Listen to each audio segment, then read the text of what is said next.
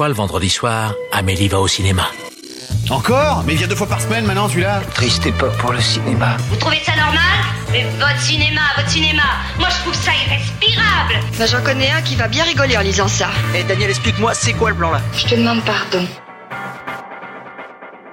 Nous ne sommes responsables de rien, nous nous excusons d'avance. Bienvenue dans Pardon le cinéma, l'émission qui ne sait plus de quoi parler depuis que la Snyder Cut est sortie. Comment allons-nous faire pour nos écoutes Mon dieu, j'espère que vous êtes là derrière vos écouteurs. Bonsoir tout le monde. Unity Bonsoir Simon, comment ça va? Unity Eh ben dis donc, bonsoir Sophie, comment ça va? Oh bah écoute, ça va. Hein. Bonsoir Marc, comment tu vas? Je sais pas de quoi vous parlez.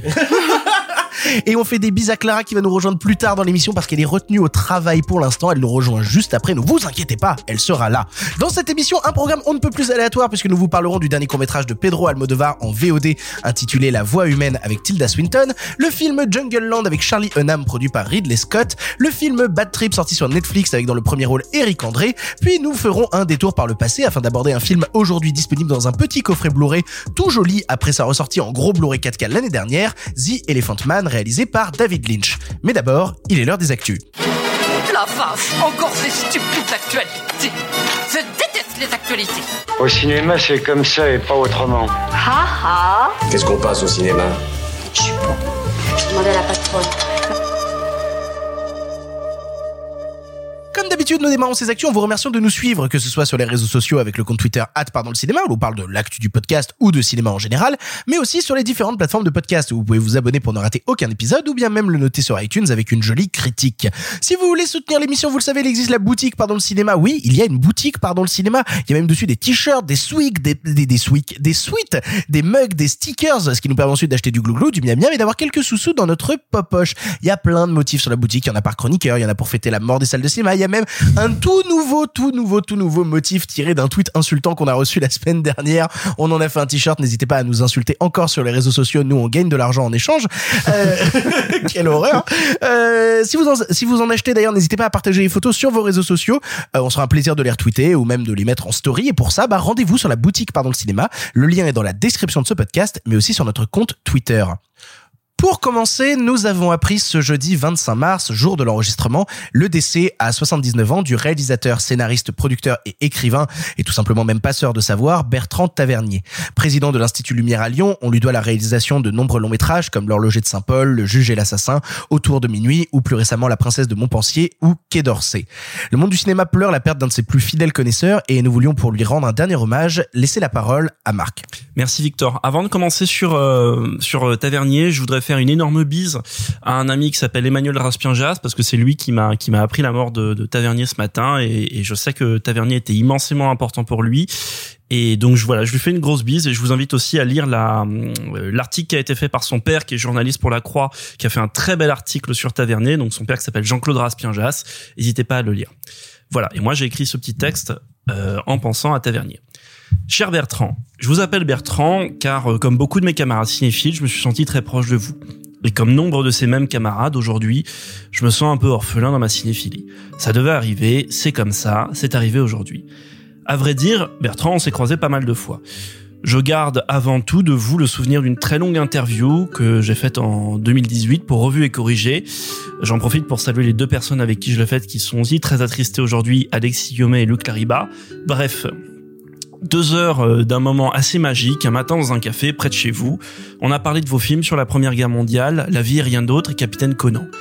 Rarement j'avais été aussi impliqué dans une conversation avec toutes les anecdotes les plus géniales, drôles ou épiques que vous pouviez donner. Et puis ce moment un peu lunaire, euh, ce moment euh, qui venait de nulle part, où soudain de votre poche on a entendu coin coin coin coin, et c'était votre téléphone qui sonnait. Et puis soudainement se dire que vous, Bertrand Tavernier, le grand cinéaste que vous étiez à mes yeux, votre sonnerie de téléphone c'était coin coin coin coin. voilà, c'était tellement beau, ça avait rendu le moment encore plus joli. Puis on s'était tous amusés. On s'est revu un peu plus tard, Bertrand, on s'est revu au Festival Lumière en 2019, durant l'hommage au cinéaste André Caillat, cinéaste que vous avez tant aimé et tant tenté de réhabiliter. Je vous avais proposé de venir présenter le très beau Les Amants de Vérone que je programmais au même moment à la Fondation Pathé. Et vous m'avez dit, ah non, pas celui-là, je l'aime pas du tout.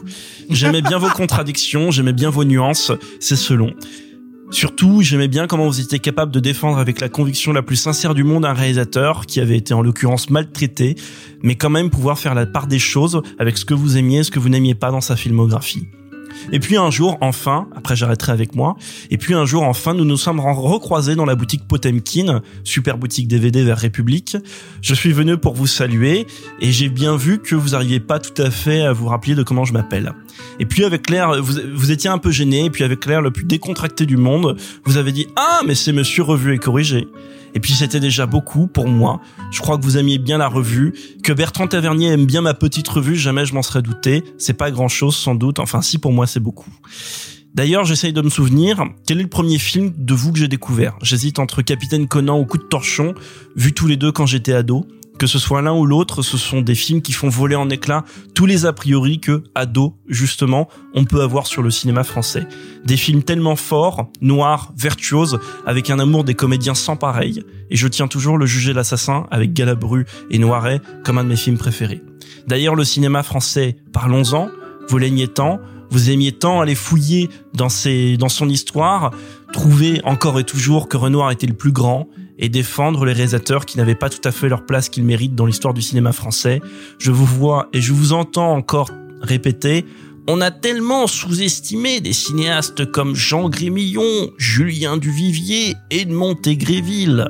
Voilà, vous aviez aussi une voix comme nul autre, Bertrand. Avec cette fébrile, cette fébrilité si caractéristique, on dirait qu'elle allait s'éteindre à tout moment, et en même temps une voix tellement forte qui qui était capable d'affirmer avec des, qui était capable d'affirmer des choses avec une conviction inébranlable.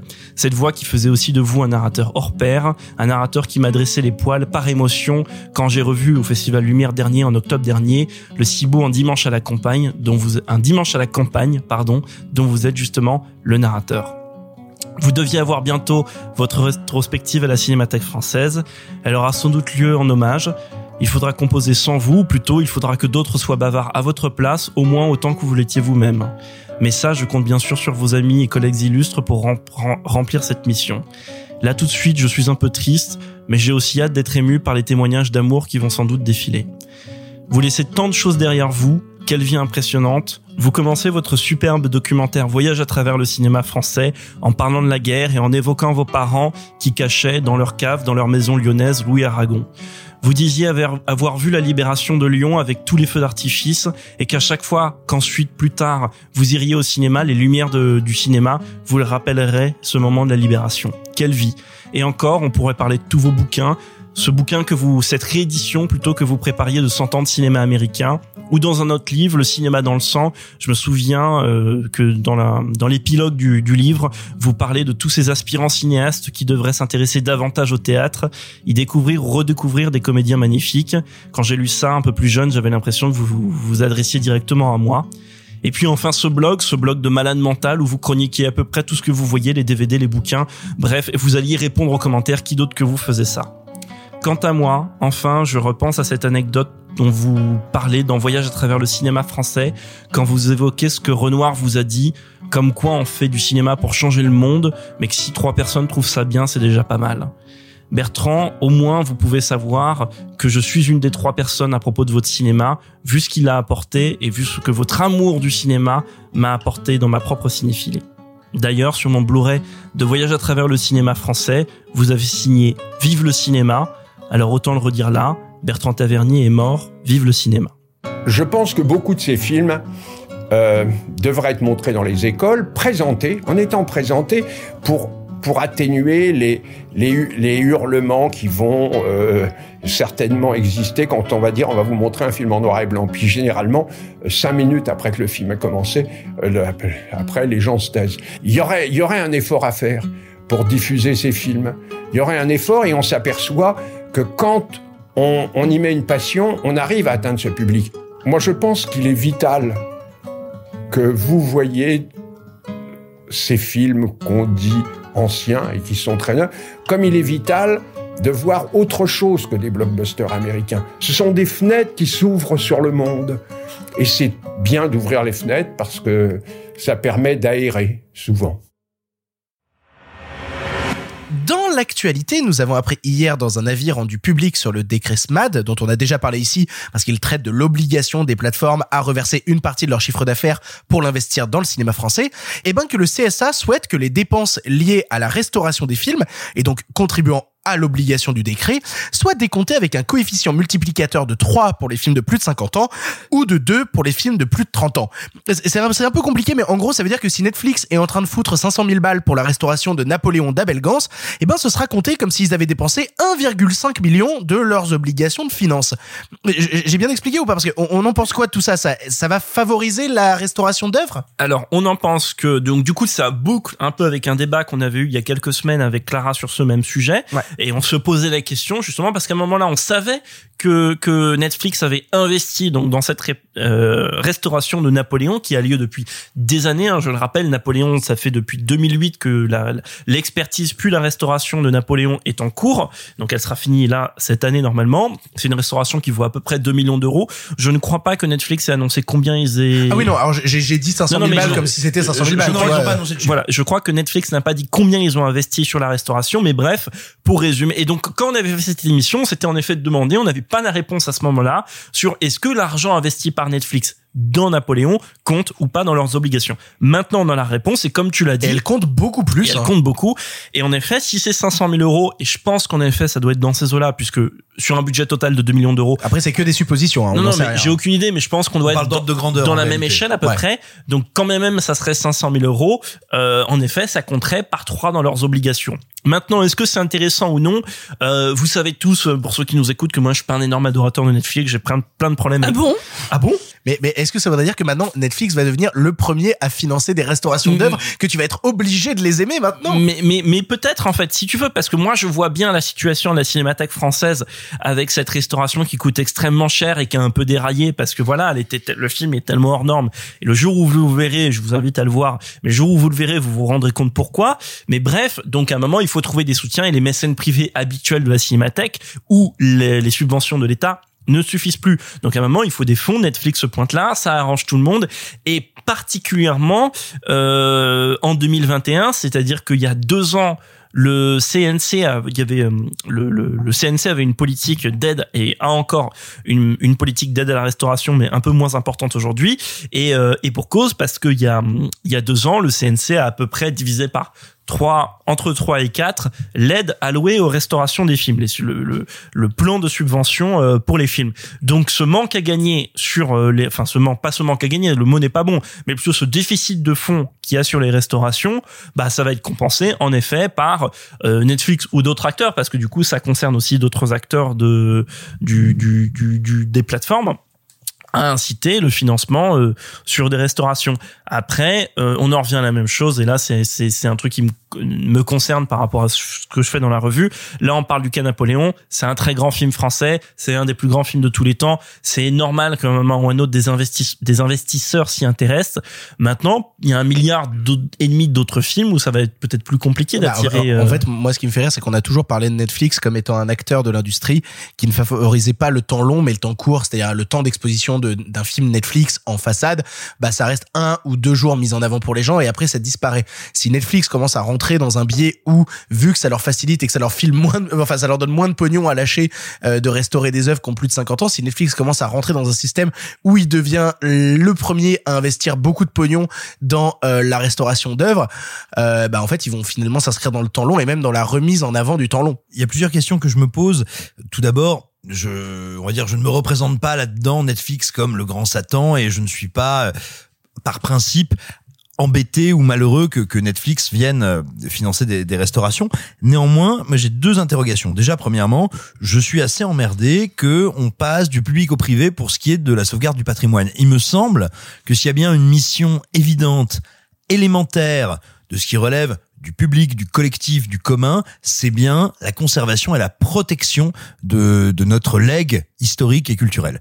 Donc je voilà, je trouve ça un peu curieux comme transfert, si j'ose dire, de d'élan, de compétences. Ça me ça me dérange un petit peu d'un point de vue philosophique, hein, mais encore une fois, je vais pas me plaindre Bah, que de, Netflix de- toute manière, laisser un monopole à quelque entreprise privée que ce soit, c'est jamais bon quoi. non, non, mais et attends, et ensuite il y a un tout dernier truc sur lequel je m'interroge. Alors je dis bien je m'interroge parce que je n'ai pas les réponses, mais je me demande quels seront, quels seront, quel sera le statut de futures œuvres restaurées euh, par Netflix, tout simplement parce que euh, je, alors là pour le coup je parle pas de Napoléon parce que c'est un truc tellement énorme, tellement historique, puis c'est quelque chose qui un, on va dire, c'est une entreprise qui existe avant eux, à laquelle ils ne font que se greffer. Mais demain, Netflix restaure, euh, peu importe quel film, un film français, euh, finance la restauration. Euh, quel sera le statut de ce film? Dans quelle mesure se deviendrait-il ou ne deviendrait-il pas lui aussi une exclusivité Netflix? Mais c'est déjà arrivé, Simon? Bah, avec le- c'est bien avec- pour ça avec que le je film te dis. Le, le Orson Welles. Oui, mais, mais, mais attends, mais Qui est le- une- du coup une exclusivité, une exclusivité Netflix Et qui il existe. était jamais sorti avant. Non, en plus c'est c'est oui, bah, justement Enfin, Sophie, non, mais Sophie, Sophie soulève un bon point, c'est que c'est Oui. un film qui était jamais sorti. Ça et qui- m'arrive. et qui a- non, mais qui a été littéralement achevé par Netflix. Non mais voilà, ce que je veux dire pas c'est en que c'est un cas particulier. Ça arrive vraiment un cas particulier. mais- il y a eu aucune sortie DVD ou Blu-ray pour, euh, le Orson Welles. Pas à ma connaissance Donc ça, non veut- plus. donc ça voudrait dire que Netflix deviendrait même, et ça c'est une inquiétude, euh, le possesseur d'œuvres Bah, restaurées non, françaises. que- Bah, que voilà, Netflix c'est devient terrifiant un- ça. un ca- non, que Netflix, oui, bah, Netflix devient un cataloguiste, mais de la même manière qu'il y a plein d'œuvres françaises qui n'appar- qui n'appartiennent pas à des catalogues français, qui appartiennent à Paramount, qui appartiennent à, Oui, ça arrive faux. souvent, hein. C'est alors, c'est tout à fait vrai, tu as raison, mais mais on va dire vu la situation, est-ce que est-ce qu'il est pertinent de la favoriser, voire de la démultiplier quand on connaît la force de frappe de Netflix Et encore une fois, je dis pas ça pour dire ils sont grands, ils sont méchants, c'est affreux, quelle bande de salauds, mais je me pose la question de la pertinence, c'est-à-dire derrière la façade de oh là là c'est super, ça va mettre un coup de boost à la restauration. Est-ce qu'on n'est pas en train de déshabiller Paul pour habiller Pierre? Et est-ce qu'en plus de ça, on n'est pas en train de ne pas vérifier que Pierre est pas capable de foutre le camp? Autre actualité, voici un extrait choisi d'une interview de la productrice du film Madame Claude, qui sortira la semaine prochaine sur Netflix et qui sera donc traitée dans l'émission. À la base destinée au marché des salles de cinéma, la productrice déclare, ouvrez les guillemets, à un moment donné, nous nous sommes rendus compte que si le film sortait en salle, ce ne serait qu'en 2023 ou 2024.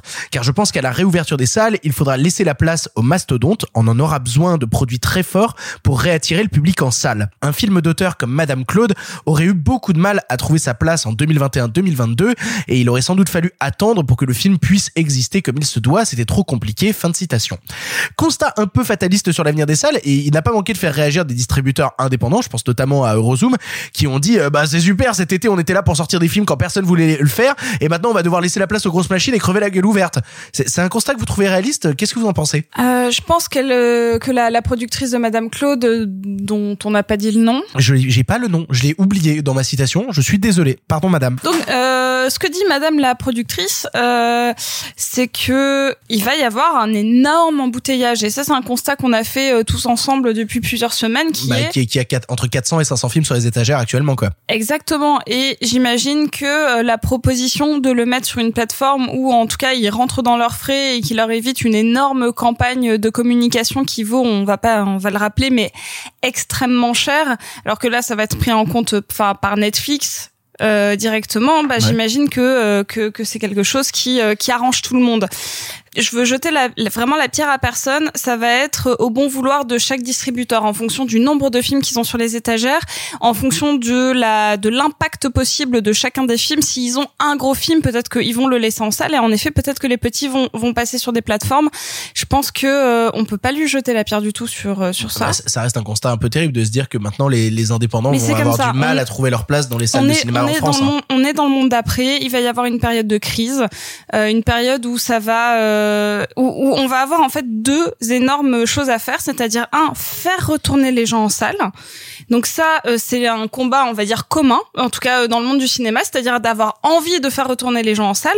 D- dont on va faire partie mine de rien parce qu'on va on va chroniquer Non. les films qui seront en salle. Alors hein. oui, mais nous Ah on non, fait. pas moi, alors je- non, pas envie. nous on fait pas partie du public. On va dire que nous on y va déjà.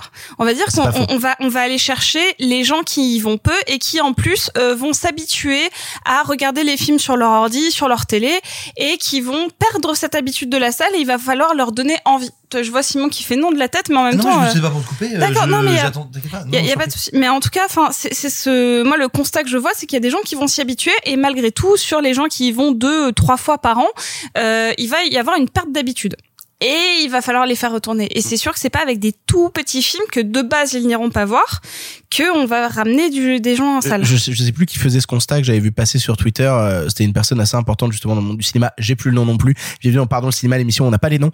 Euh, où, où quelqu'un disait que euh, actuellement le cinéma se reposait beaucoup sur son public âgé Mhm. et que euh, bah, tant qu'ils étaient vivants ça allait, mais que le problème c'est qu'on avait des jeunes qui allaient voir trois Marvel par an en salle et puis c'est tout et que quand le public un peu âgé serait plus là, bah ce serait la merde. Ça, ça se conjugue en fait à ce truc-là de films indépendants qui euh, trouvent euh, mine de rien leur public très souvent chez les plus de 50 ans et pas chez les moins de 50 ans quoi. C'est vrai qu'en France, la question du renouvellement ou non renouvellement du public est un problème puisque sur euh, 2019, euh, les, les chiffres CNC ont prouvé que jamais les gens, euh, jamais la moyenne d'âge des gens qui vont au ciné a été aussi vieille. J'ai plus l'âge exact en tête, je crois que c'est 43 ou 44 ans dans ces eaux-là. Alors après, ça a été bien aidé aussi en 2019 par des sorties pour enfants, mine de rien, où c'était des parents qui amenaient euh, les gamins.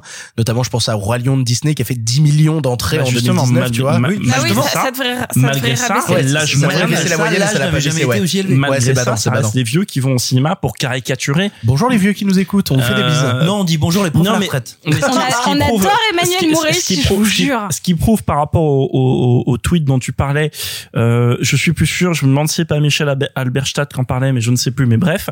Ce qui prouve par rapport au tweet dont tu parlais, euh, j'ai vu des gens répondre, c'est vrai qu'en France, euh, moi, moi je dis ça, j'aime j'aime vraiment d'amour le cinéma français, donc c'est ne le prenez pas comme un reproche. C'est vrai qu'en France, on produit peut-être pas des choses qui soient susceptibles vraiment d'attirer le jeune public, à part les films vraiment estampillés jeunesse. Bah, mais on- c'est vrai on a qu'on des trucs qui pas- arrive hein, comme euh, Warner Bros avec comment je suis devenu un super héros. Mais c'est des cas à part. Ouais, c'est, c'est, c'est, bah, On- on a des cas à de- part, De, tu un, c'est des cas à part. De deux, est-ce que comment je suis devenu un super héros, c'est pour euh, des 13 ans? Oui, oui, oui, clairement, oui, clairement. oui, Ok. Non. Ah, ouais, de ouf. Pas de problème. Ok, je n'ai pas vu le film, mais, mais si vous le dites, il y a pas de problème. Mais bon, mais mais c'est un cas à part et c'est vrai que que la plupart des comédies qu'on fait, sans même juger de leur quali- leur co- leur qualité, euh, même si ce sont des comédies familiales, sont quand même souvent des comédies qui sont adressées à un public. euh, Tu n'y vas qu'avec tes parents ou avec la mère de ce copain dont tu vas rentrer les voilà, que ce soit les tuches ou que ce soit les, les films de Ouais, clavier. alors après c'est très divisé, tu vois, t'as cité les films de clavier, pour moi il y a vraiment deux catégories, tu vois, les films de clavier qui seront pour les plus de 50 ans et les films de Tarek Boudali, Philippe Lachaud qui seront pour les moins de 50 ans, genre les 30 jours max, les trucs comme ça, qui attirent parce que je- j'ai vu 30 jours max en salle, ça Oui. m'est ça m'est arrivé, Oui, c'était douloureux oui. et euh, et du coup euh, bah on a remarqué que le public qui était c'était des des gens entre 20 et 30 ans, tu vois. Donc il y a vraiment deux jeunes. catégories, tu vois. Bien sûr, je ne dis pas que les jeunes ne vont pas au cinéma en France. Juste que euh, ça pose la question aussi de ce qu'on produit en France. Et je voyais une personne qui a répondu. Euh, moi, j'ai pas vu le film, et encore une fois, je veux pas que vous le preniez comme un reproche, mais c'est vrai que c'est pas avec Antoinette dans les Cévennes qu'on attire les jeunes. Non, Et, et clairement c'est- et pas. c'est dommage. Et, et, et c'est dommage. Et, je- et je pense C'est pas un film pour ados. C'est pas un film pour ados. C'est pas mais c'est- après, après oui, mais c'est aussi notre rôle. Oui, c'est un succès, mais après c'est aussi notre rôle, mine de rien, de dire à des jeunes, franchement, c'est pas parce que vous êtes jeune que vous allez pas aimer Mais- Antoinette dans les Cévennes, tu vois. Non, mais après, on dit jeune et jeune. C'est pas, un... Antoinette dans les. Cévennes. Alors C'est- vrai, c'est- c'est vrai que Sophie a raison. c'est pas un film pour les 13 ans, mais c'est un film euh, très accessible dès le début vingtaine. Oui, mais c'est pas ça. un film que tu vas voir à 12-13 C'est vrai qu'il y a, il y a jeune et jeune. hein. Il y a C'est vrai jeune qu'il y a- et jeune. Les jeunes. et un âne. Non, mais l'or qu'elle a mis, elle est associée à 10%. 10% est consommé par des personnes qui ont entre 20 Ah, mais c'est et dans ton 15. sens. Je veux dire, Non, moi, mais alors qu'elle a mis un âne à 14 ans, je suis déjà comme un bouc dans un champ de poivrier. Un Euh, bouc dans un champ de poivrier. Tu veux pas savoir ce que ça veut dire? Et je Non. vais non, j'ai pas compris surtout. Ah ben non, mais c'est une métaphore. euh, écoutez, pour ceux qui nous écoutent, c'est dans Booba Otep, et je suis désolé de vous avoir donné la clé parce que vraiment maintenant je vais avoir honte. En tout cas, n'hésitez pas à retourner en salle quand ça réouvrira, c'est important. Trois news random pour conclure. Premièrement, Warner a déclaré, bon alors c'est pas les mots exacts, mais quasiment, euh, arrêtez de nous les hacher menus avec, avec maintenant que la Snyder Cut est sortie pour qu'on relance le Snyderverse. C'est mort et comptez pas non plus sur le David Ayer Cut, vous pouvez vous brosser. Oui, je suis sûre qu'ils ont dit ça comme ça. Bah, ils l'ont dit plus ou moins comme ça, mais, Ouais, mais globalement, c'est. j'y crois, j'y Euh, crois. Parce que là, ils sont déjà. J'ai Bah, vu, même temps, j'ai ils ont vu vu le chiffre. film. Non, non, oh, crève. Euh, mais mais c'est juste qu'on est déjà à plus de 350 000 tweets avec le hashtag Restore de Snyderverse. Et du coup, ils sont en mode, oui, c'est que le début, vous Alors- allez voir et tout. Ils, ils postent des photos quasi christiques de Zack Snyder. J'ai beau adorer le boulot de Zack Snyder, je me retrouve dans une situation à dire, les gars, arrêtez, Sachant que, je sais pas si t'as, non, t'as pas dit les chiffres, mais ça peut être intéressant. On est à comme- plus de 100 000 ventes en France en VOD. Voilà, voilà.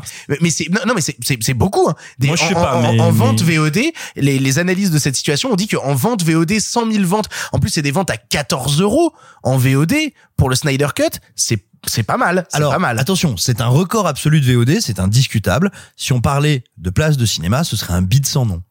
Ah, bah oui, mais après, Ah, bah voilà. oui, mais compare ce qui est comparable. La VOD et les places de cinéma, c'est pas la même chose. Surtout que 14 balles euh, oui, mais comparé donc, à la attends, place mais de donc cinéma, s'il c'est est question de donner continuation euh, au, au Snyder au Snyder Wurz, si tu veux, s'il est Bah, si- en termes de VOD, si c'est pour continuer et Ah, prospérer et sur donc système avec de VOD, 70 millions de dollars. Bon bah là, au moins, Bah, il pourra vraiment assumer de faire du De Asylum. toute façon, ce qu'il faut voir, c'est euh, au terme de son exploitation VOD et salle, c'est sorti en salle aux États-Unis? Euh, non, non, non, c'est que de la VOD, c'est que HBO Max et Bon. on et on va passer en plus là, euh, on est, il y a les précommandes des Blu-ray qui sont ouais. sortis Bon. et c'est premier partout en termes de vente, Voilà. euh, de vente de Blu-ray, de Blu-ray 4K, etc. Mais bien sûr, mais on parle de petit marché. Ce que je voulais dire, c'est qu'au terme de son exploitation, mais ça, on pourra pas le savoir plus tard. Donc, rayons ce dialogue dans, je sais pas, deux, trois mois, peut-être moins. c'est tout simplement voir ce bon euh, vieux euh, enjeu du cinéma, voir est-ce que le coût de leur investissement sur euh, la Justice League, sur le Zack Snyder Cut de Justice League, est-ce Bah, que ils ça ont a lâché été... 70 millions. Bon, voilà. Donc est-ce que Non, ils ont lâché 370 millions. Oui, non, mais parce que 70 tu comptes le budget de base du film. Non, non, euh, moi, je mais compte- le film, il a déjà exploité, été exploité en salle à l'époque. Ça il veut rien dire. et il a Et fait un un bid, mais, mais mais mais le budget supplémentaire débloqué, pour moi, c'est ça l'enjeu de rentabilisation. Alors le problème, c'est que si on parle de restore de Snyderverse, on parle de produire des nouveaux Ah films. non, non, mais il y donc aura de pas- lâcher il- 200 il millions y aura par pas, film. Et puis euh, surtout qu'il y a qu'une seule chose qui nous intéresse là-dedans, c'est mot dièse, release the Kishish Cut. Ah, tu nous emmerdes. Tu as bien raison. Et Dieu sait que je trouve le film, enfin plutôt pas le film, ce que j'en ai vu à Cannes assez indigent, mais oui, moi je préfère qu'on j'aimerais- Keshish. Attends, et, et j'aimerais aussi avoir une pensée émue pour les gens qui militent sur Twitter pour avoir la higher cut Oh, quelle de, horreur. de Suicide Squad. Mais- mais- mais je tu- les trouve très même- courageux.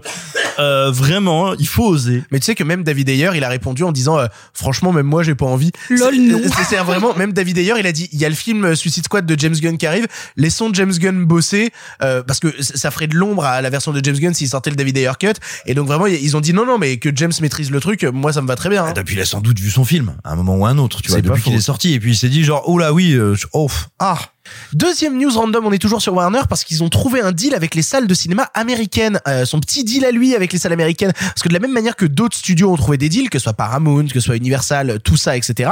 Et ben, à partir de 2022, Warner arrête la sortie simultanée salle et HBO Max. Et maintenant, les films sortiront sur HBO Max 45 jours après la salle de cinéma. Au final, euh, euh, moi j'en parlais un peu avec les gens qui disaient mais ils ont pas de chronologie établie euh, pour tout le monde aux États-Unis. Bah non, en fait, c'est un peu chacun qui fait son petit deal et voilà le deal Warner. Hein. Bienvenue dans un état libéral, Victor. Ouais. Bravo. Super. Alors moi, moi je- j'en pense justement qu'il faut bien se garder de trop en penser pour deux raisons. La première, c'est que les derniers mois nous ont quand même démontré que les stratégies et les politiques en matière de sortie aux États-Unis quelles qu'elles soient, et quoi qu'on en pense, peuvent changer très très vite. C'est-à-dire qu'avant de dire genre ah ben voilà maintenant c'est la stratégie Warner, bah on va bien voir si ça devient la stratégie Warner.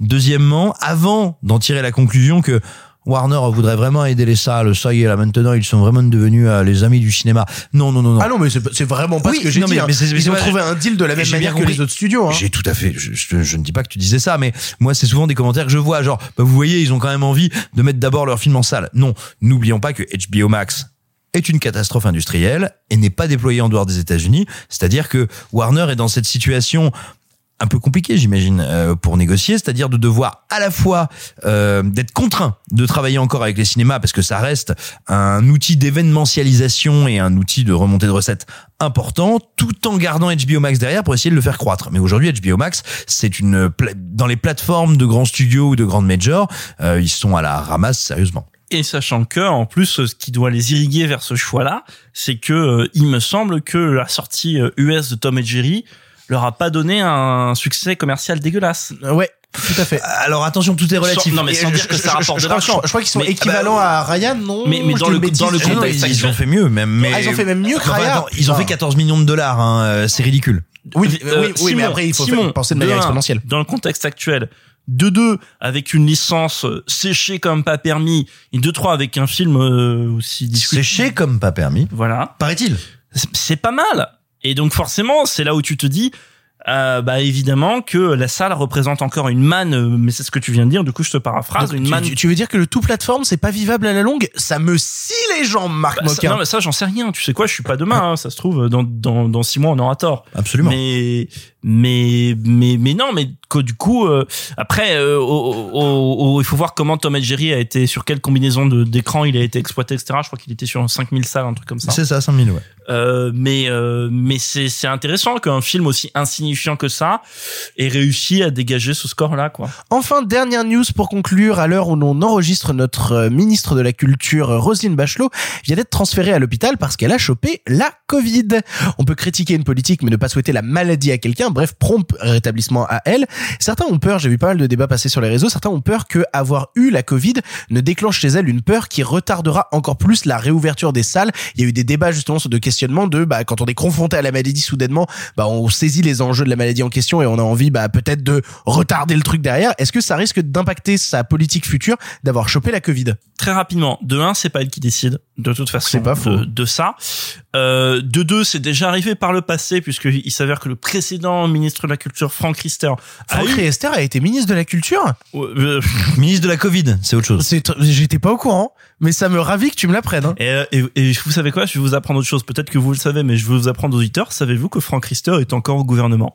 Sérieux? Mais non. Si, il est, ministre, il est ministre du Commerce extérieur. Vous ne le saviez pas. Mais- le mais- sachiez En même temps, et, et en même temps, c'est- et en même temps, être ministre du commerce extérieur Mais quand on ferme moi, les rigolo. j'ai- mais moi, j'ai beaucoup d'admiration pour lui. Je pense qu'il a des très sales bails sur Emmanuel Macron. Et qu'il- du coup, il qu'il est a obligé réussi de le laisser garder- au gouvernement? Il a réussi à garder son poste de ministre. Bref. Incroyable. Bah, on Euh, fait des bises à Franck Riester, hein, Euh, voilà. euh, tout ça pour dire que que que que donc c'est déjà arrivé par le passé et que ça n'a pas changé grand chose que c'est pas Bachelot elle-même qui est décisionnaire là-dessus et que euh, en plus bon bah de toute façon qu'est-ce que ça changerait? On, on sait aujourd'hui à peu près comment le virus circule.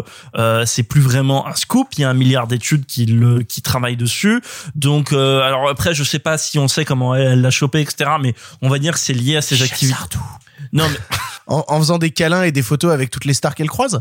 Euh, oui, et, et je vous renvoie d'ailleurs au, au, au très joli message de Reda Kateb euh, à ce, sujet-là. Mais bref, tout ça pour dire que non, en réponse à ta question, non, on s'en fout. Je ne pense que ça changera rien et que c'est un comment dire ce qui, ce qui arrive malheureusement à Madame Bachelot, à qui je souhaite en effet tout le prompt, euh, le rétablissement le plus prompt possible, est strictement étranger à tout ce qui lui a été reproché, c'est-à-dire qu'elle soit une ministre absente euh, et pas qu'elle soit une ministre qui, qui a les mains euh, liées. Peut-être c'est le cas, c'est pas le problème. Qu'elle soit une ministre absente et qui n'est pas euh, compassionnelle avec le secteur qu'elle représente. Euh, je voulais juste te dire que euh, j'ose espérer que ce sera pas trop grave pour elle parce que peu importe tout ce qu'on peut lui reprocher, c'est une maladie malgré tout qui fait quand même pas mal de dégâts et la peur que tu peux avoir ou quand tes proches sont en réanimation, c'est quelque chose de très marquant et donc euh, vraiment on lui souhaite pas ça, on lui souhaite d'aller mieux et que en sortie elle fasse plein de choses pour la culture parce qu'au contraire ça va créer une espèce de petite flamme dans son cœur qui va lui donner envie. Je sais pas, mais en tout cas on lui souhaite très optimiste, j'aime beaucoup ça. c'est oui, j'ai juste euh, bah euh, c'est une maladie de merde et j'ai vraiment euh, pas envie de souhaiter ça à qui que ce soit. Donc j'espère juste qu'elle va aller mieux et que pourquoi pas elle ait une sorte d'épiphanie et envie de faire plein de choses pour la culture parce que c'est ça qui nous maintient tous en vie en vrai.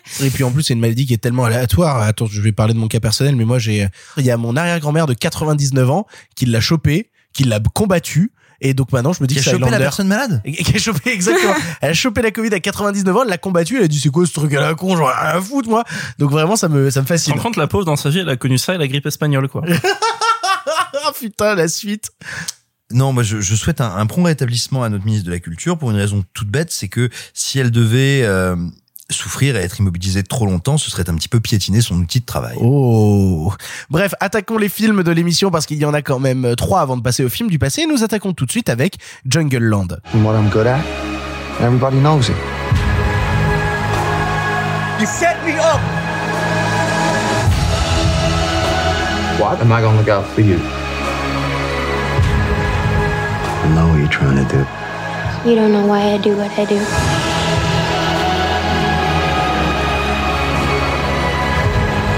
We're not gonna lose.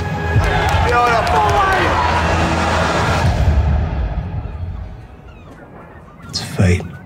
Jungle Land ou La loi de la jungle en français est le nouveau film de Max Winkler produit par Ridley Scott, sorti en VOD par chez nous et avec au casting Charlie Hunnam ou encore Jack O'Connell. Il nous raconte l'histoire de deux frères participant à des combats de boxe clandestins qui pour rembourser leurs dettes et pouvoir accéder à un combat de boxe important à San Francisco vont devoir escorter une jeune fille pour le compte d'un mafieux qui cache un lourd secret. Simon, tu l'as vu, qu'est-ce que tu en as pensé? J'en ai pensé qu'avant de le découvrir, mais ça c'est le genre de truc qui nous arrive à tous, ayant lu un petit peu ce qui s'était euh, ce qui s'était dit, ce qui s'était écrit du côté de la critique anglo-saxonne, j'avais un peu peur parce que euh, je craignais de me retrouver devant euh, un un sous euh, un sous The Fighter. Il faut savoir que The Fighter c'est un peu David. Russell qui prouve qu'il est capable d'appliquer la, la la recette de son cinéma générique. euh, aussi également au film de boxe. Et j'avais vraiment très peur d'avoir vraiment euh, la version en deçà de ça. Et, puis les cinq premières secondes tu flippes un peu parce que t'as vraiment la photographie made in Sundance t'as vraiment le cinéma social américain pas facile facile la vie. Euh, t'as un casting qui est à l'avenant. Et puis en fait très rapidement le film va déployer un tempo une ampleur une euh, comment est-ce qu'on pourrait dire une douceur dans le glauque? Parce que ça aussi c'est un, un des vrais démons qui, qui taraude des fois un petit peu le cinéma indépendant ou dit indépendant américain. C'est une volonté de, de prouver qu'il n'est pas un cinéma de major en en en rajoutant dans euh, la glauquerie la consanguinité et la lilloiserie dégueulasse.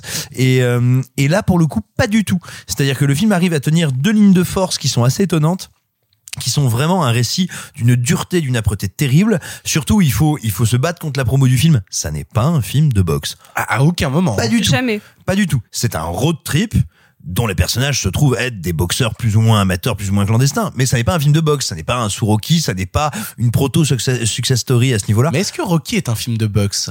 Bah si, il crée, il, on va dire même il cristallise un certain.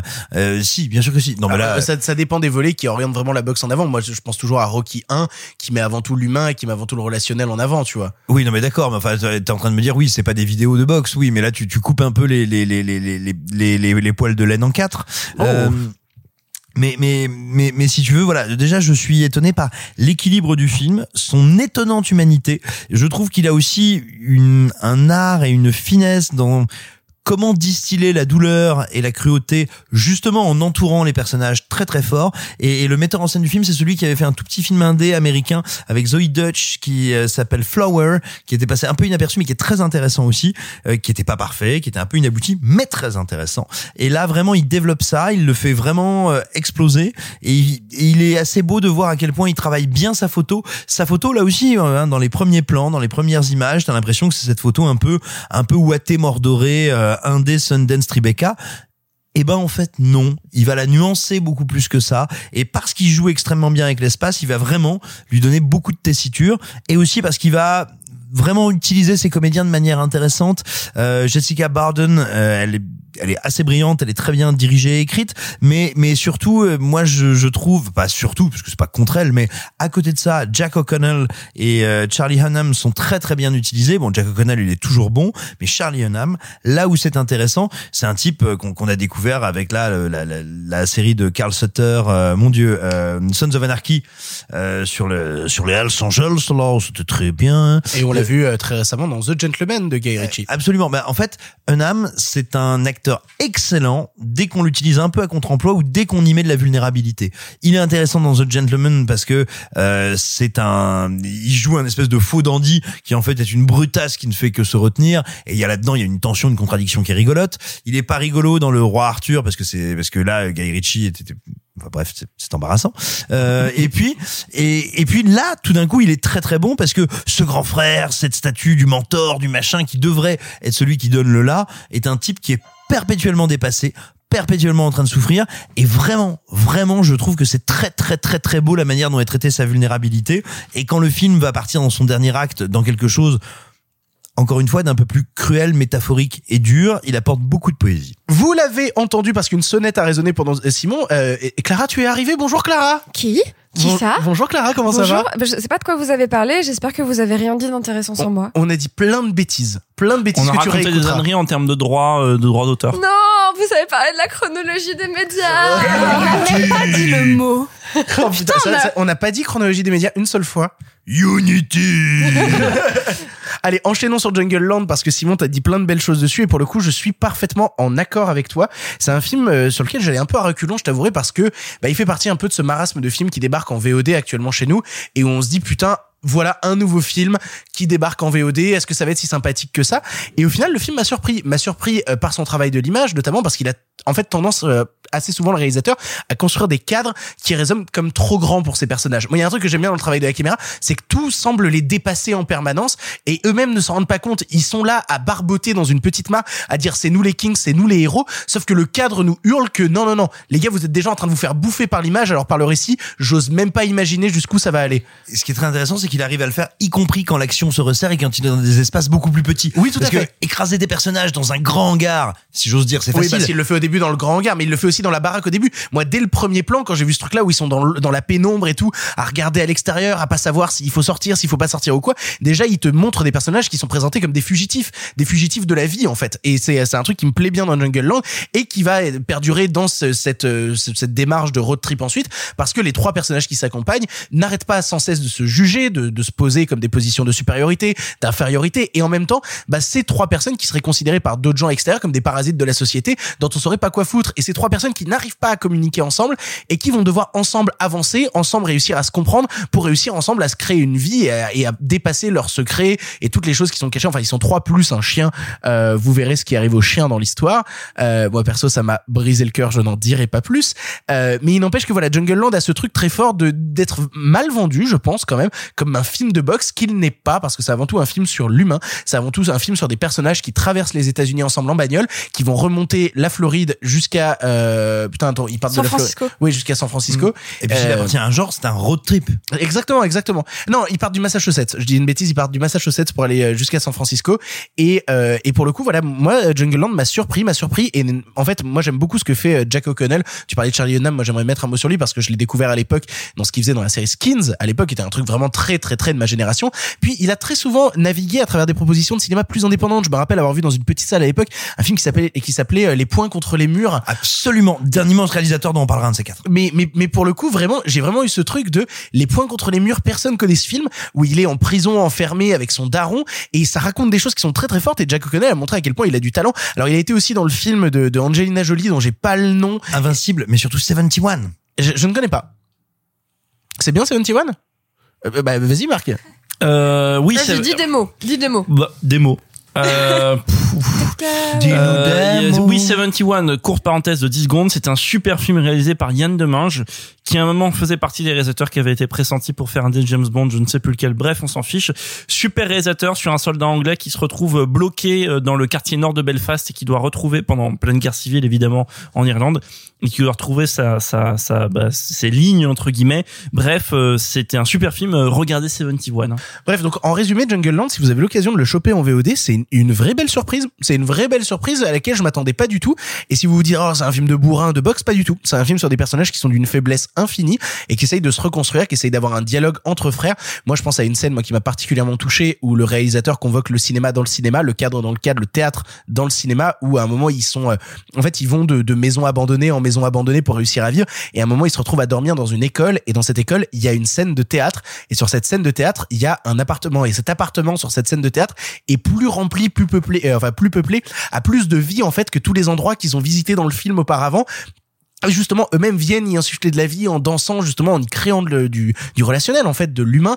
Et euh, non, c'est fort. C'est fort ce qu'il réussit à accomplir avec Jungle Land. Je trouve ça vraiment fort. J'ai pas vu le film, mais juste, euh, tu parles de film de boxe. Est-ce qu'on est d'accord pour dire que la boxe, ou plus généralement la lutte, c'est le sport qui a eu le droit au plus beau film au cinéma? J'en ai absolument aucune idée. Moi, non, c'est le bobsleigh. c'est Rasta Rocket principalement. Euh, mais, mais pour le coup, ouais, non. Bah, bah oui, tu veux citer des trucs comme Raging Bull, tu veux citer. euh, Non, mais à chaque fois, je me pose la question, je me demande. euh, Rasta Rocket. Il y a eu un Star Rocket dans l'histoire du cinéma, mais pas que. Ah bon? Euh, Peut-être qu'il y aura un remake un jour. Euh, non, bref, non, mais c'est souvent une réflexion que je me fais sur comme quoi la boxe a été particulièrement gâtée. euh, Bah, c'est surtout que c'est- c'est un, c'est un sport qui convoque directement une certaine forme de cinéma parce que c'est littéralement des, des personnages qui se tapent dessus quoi.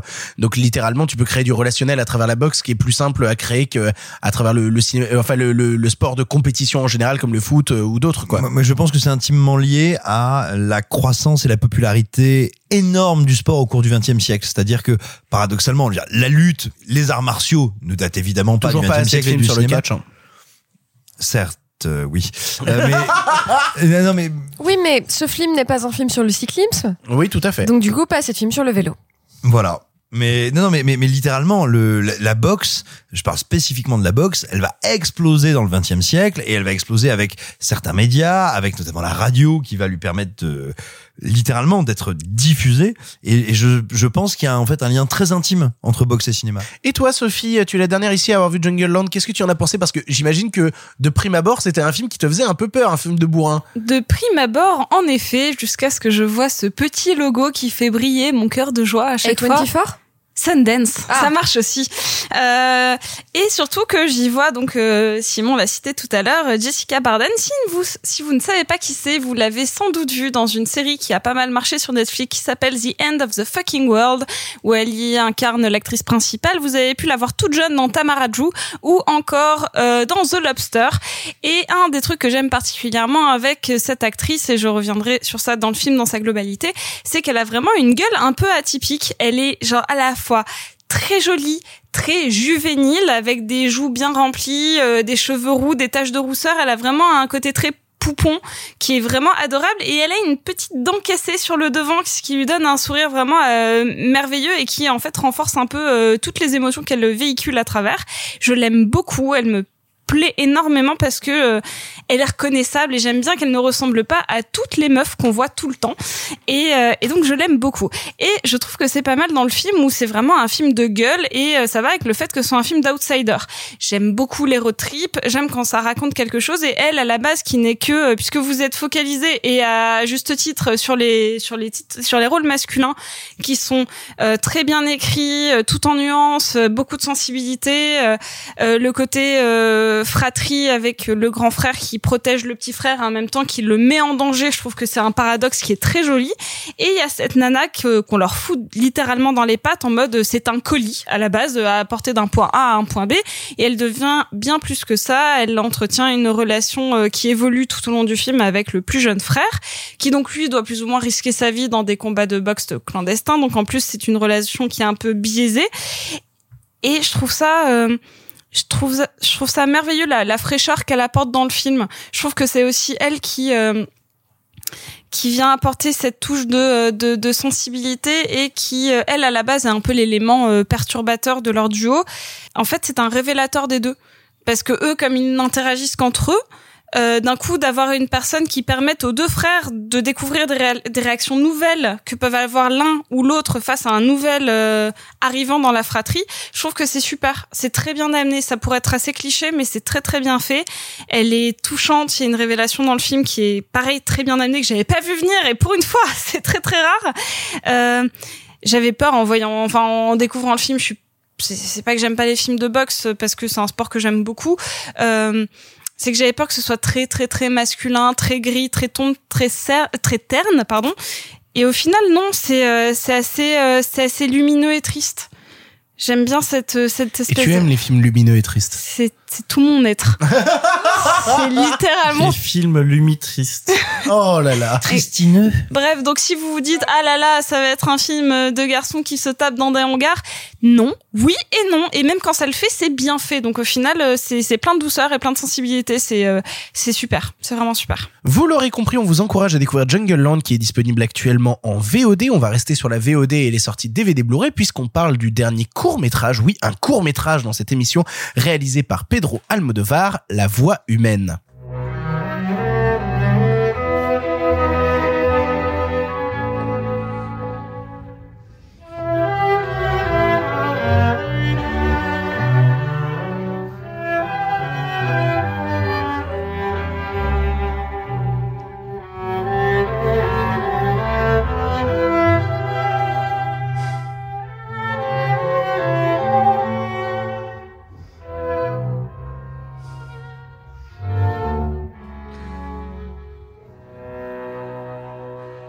La voix humaine est un court-métrage réalisé par Pedro Almodovar avec dans le premier rôle Tilda Swinton, adapté de la pièce de théâtre de Jean Cocteau du même nom qu'Almodovar avait déjà librement adapté dans son premier succès public Femme au bord de la crise de nerfs. On y suit le monologue d'une femme parlant à son amant au téléphone qui vient de mettre fin à sa relation avec elle. Décor et durée minimaliste pour sentiment maximum et un passage remarqué au dernier festival de Venise. On avait envie de vous en parler aujourd'hui. Sophie, tu commences parce que ton chat s'appelle Tilda et que là il y a Tilda Swinton. C'est la meilleure raison du monde. C'est la meilleure raison de te faire un en chien qui s'appelle Pedro. Qu'est-ce que tu as pensé toi de la voix humaine? Mais écoutez, j'ai beaucoup aimé. Avec étonnement. Alors, euh, il faut savoir, euh, on n'a pas parlé d'Almodovar depuis le début de cette Je émission. crois qu'on n'a hein. jamais parlé d'Almodovar. Euh, je suis une immense fan d'Almodovar. C'est-à-dire que même ces films un peu plus euh, mineurs, euh, je les défends. C'est-à-dire que j'aime même bien Les Amants Passagers. Quelle que- horreur. Quelle horreur. J'ai vraiment pris le plus bas du bas. Euh, non, c'est-à-dire que je trouve toujours quelque chose parce que il a cette puissance avec sa caméra, avec sa direction d'acteur de sublimer la femme. Je trouve sincèrement que c'est le réalisateur masculin qui sublime le plus les personnages féminins, que ce soit dans Volver, dans Femme au bord de la crise de nerfs, dans, ta- dans, dans Talon aiguille, il y a, y a quelque chose qui se passe. J'ai volontairement pas cité La Piel Kebito que j'aime beaucoup parce que c'est un de ces rares films où le personnage est principal et masculin. Et c'est marrant parce que c'est vraiment un de mes films préférés d'Almodovar. Hein. Bah, euh, mais moi aussi, je, l'adore, hein, euh, je, l'aime. Mais par exemple, j'ai un amour fou pour Julieta, un de ses derniers qui est euh, donc son avant-dernier que je trouve mais mais absolument parfait. Qu'est-ce que j'ai pensé au final de celui-là? J'aime que ce soit une impulsion. Ce film est une impulsion, c'est-à-dire que euh, euh, c'est un désir de création. Tu sens que bah, il est entre, euh, il, il va commencer son prochain film là qui est en tournage avec Madresse. Parallelas. Voilà. Euh, il, il va le commencer, mais là, il a un besoin de créer. Euh, moi, je l'ai ressenti comme une, un besoin compulsif. Il va pour la première fois se mettre un peu des challenges. Il va pas prendre n'importe quoi. Il va prendre donc, comme tu l'as dit, un film qui a euh, un, un texte qui a inspiré euh, Femme au bord de la crise de nerfs, mais qui avait déjà été cité dans euh, La loi du désir, son premier film de 87. Donc c'est un texte euh, fonda- fon- enfin fondamental pour lui. Et pour la première fois, il fait un texte, un film en anglais. C'est-à-dire que c'est la première fois de sa filmographie, donc depuis 1987, qu'il filme en anglais. Il choisit pas euh, n'importe quelle femme, il choisit Tilda Swinton, la plus belle et la plus incroyable des actrices écossaises du monde, et tout court.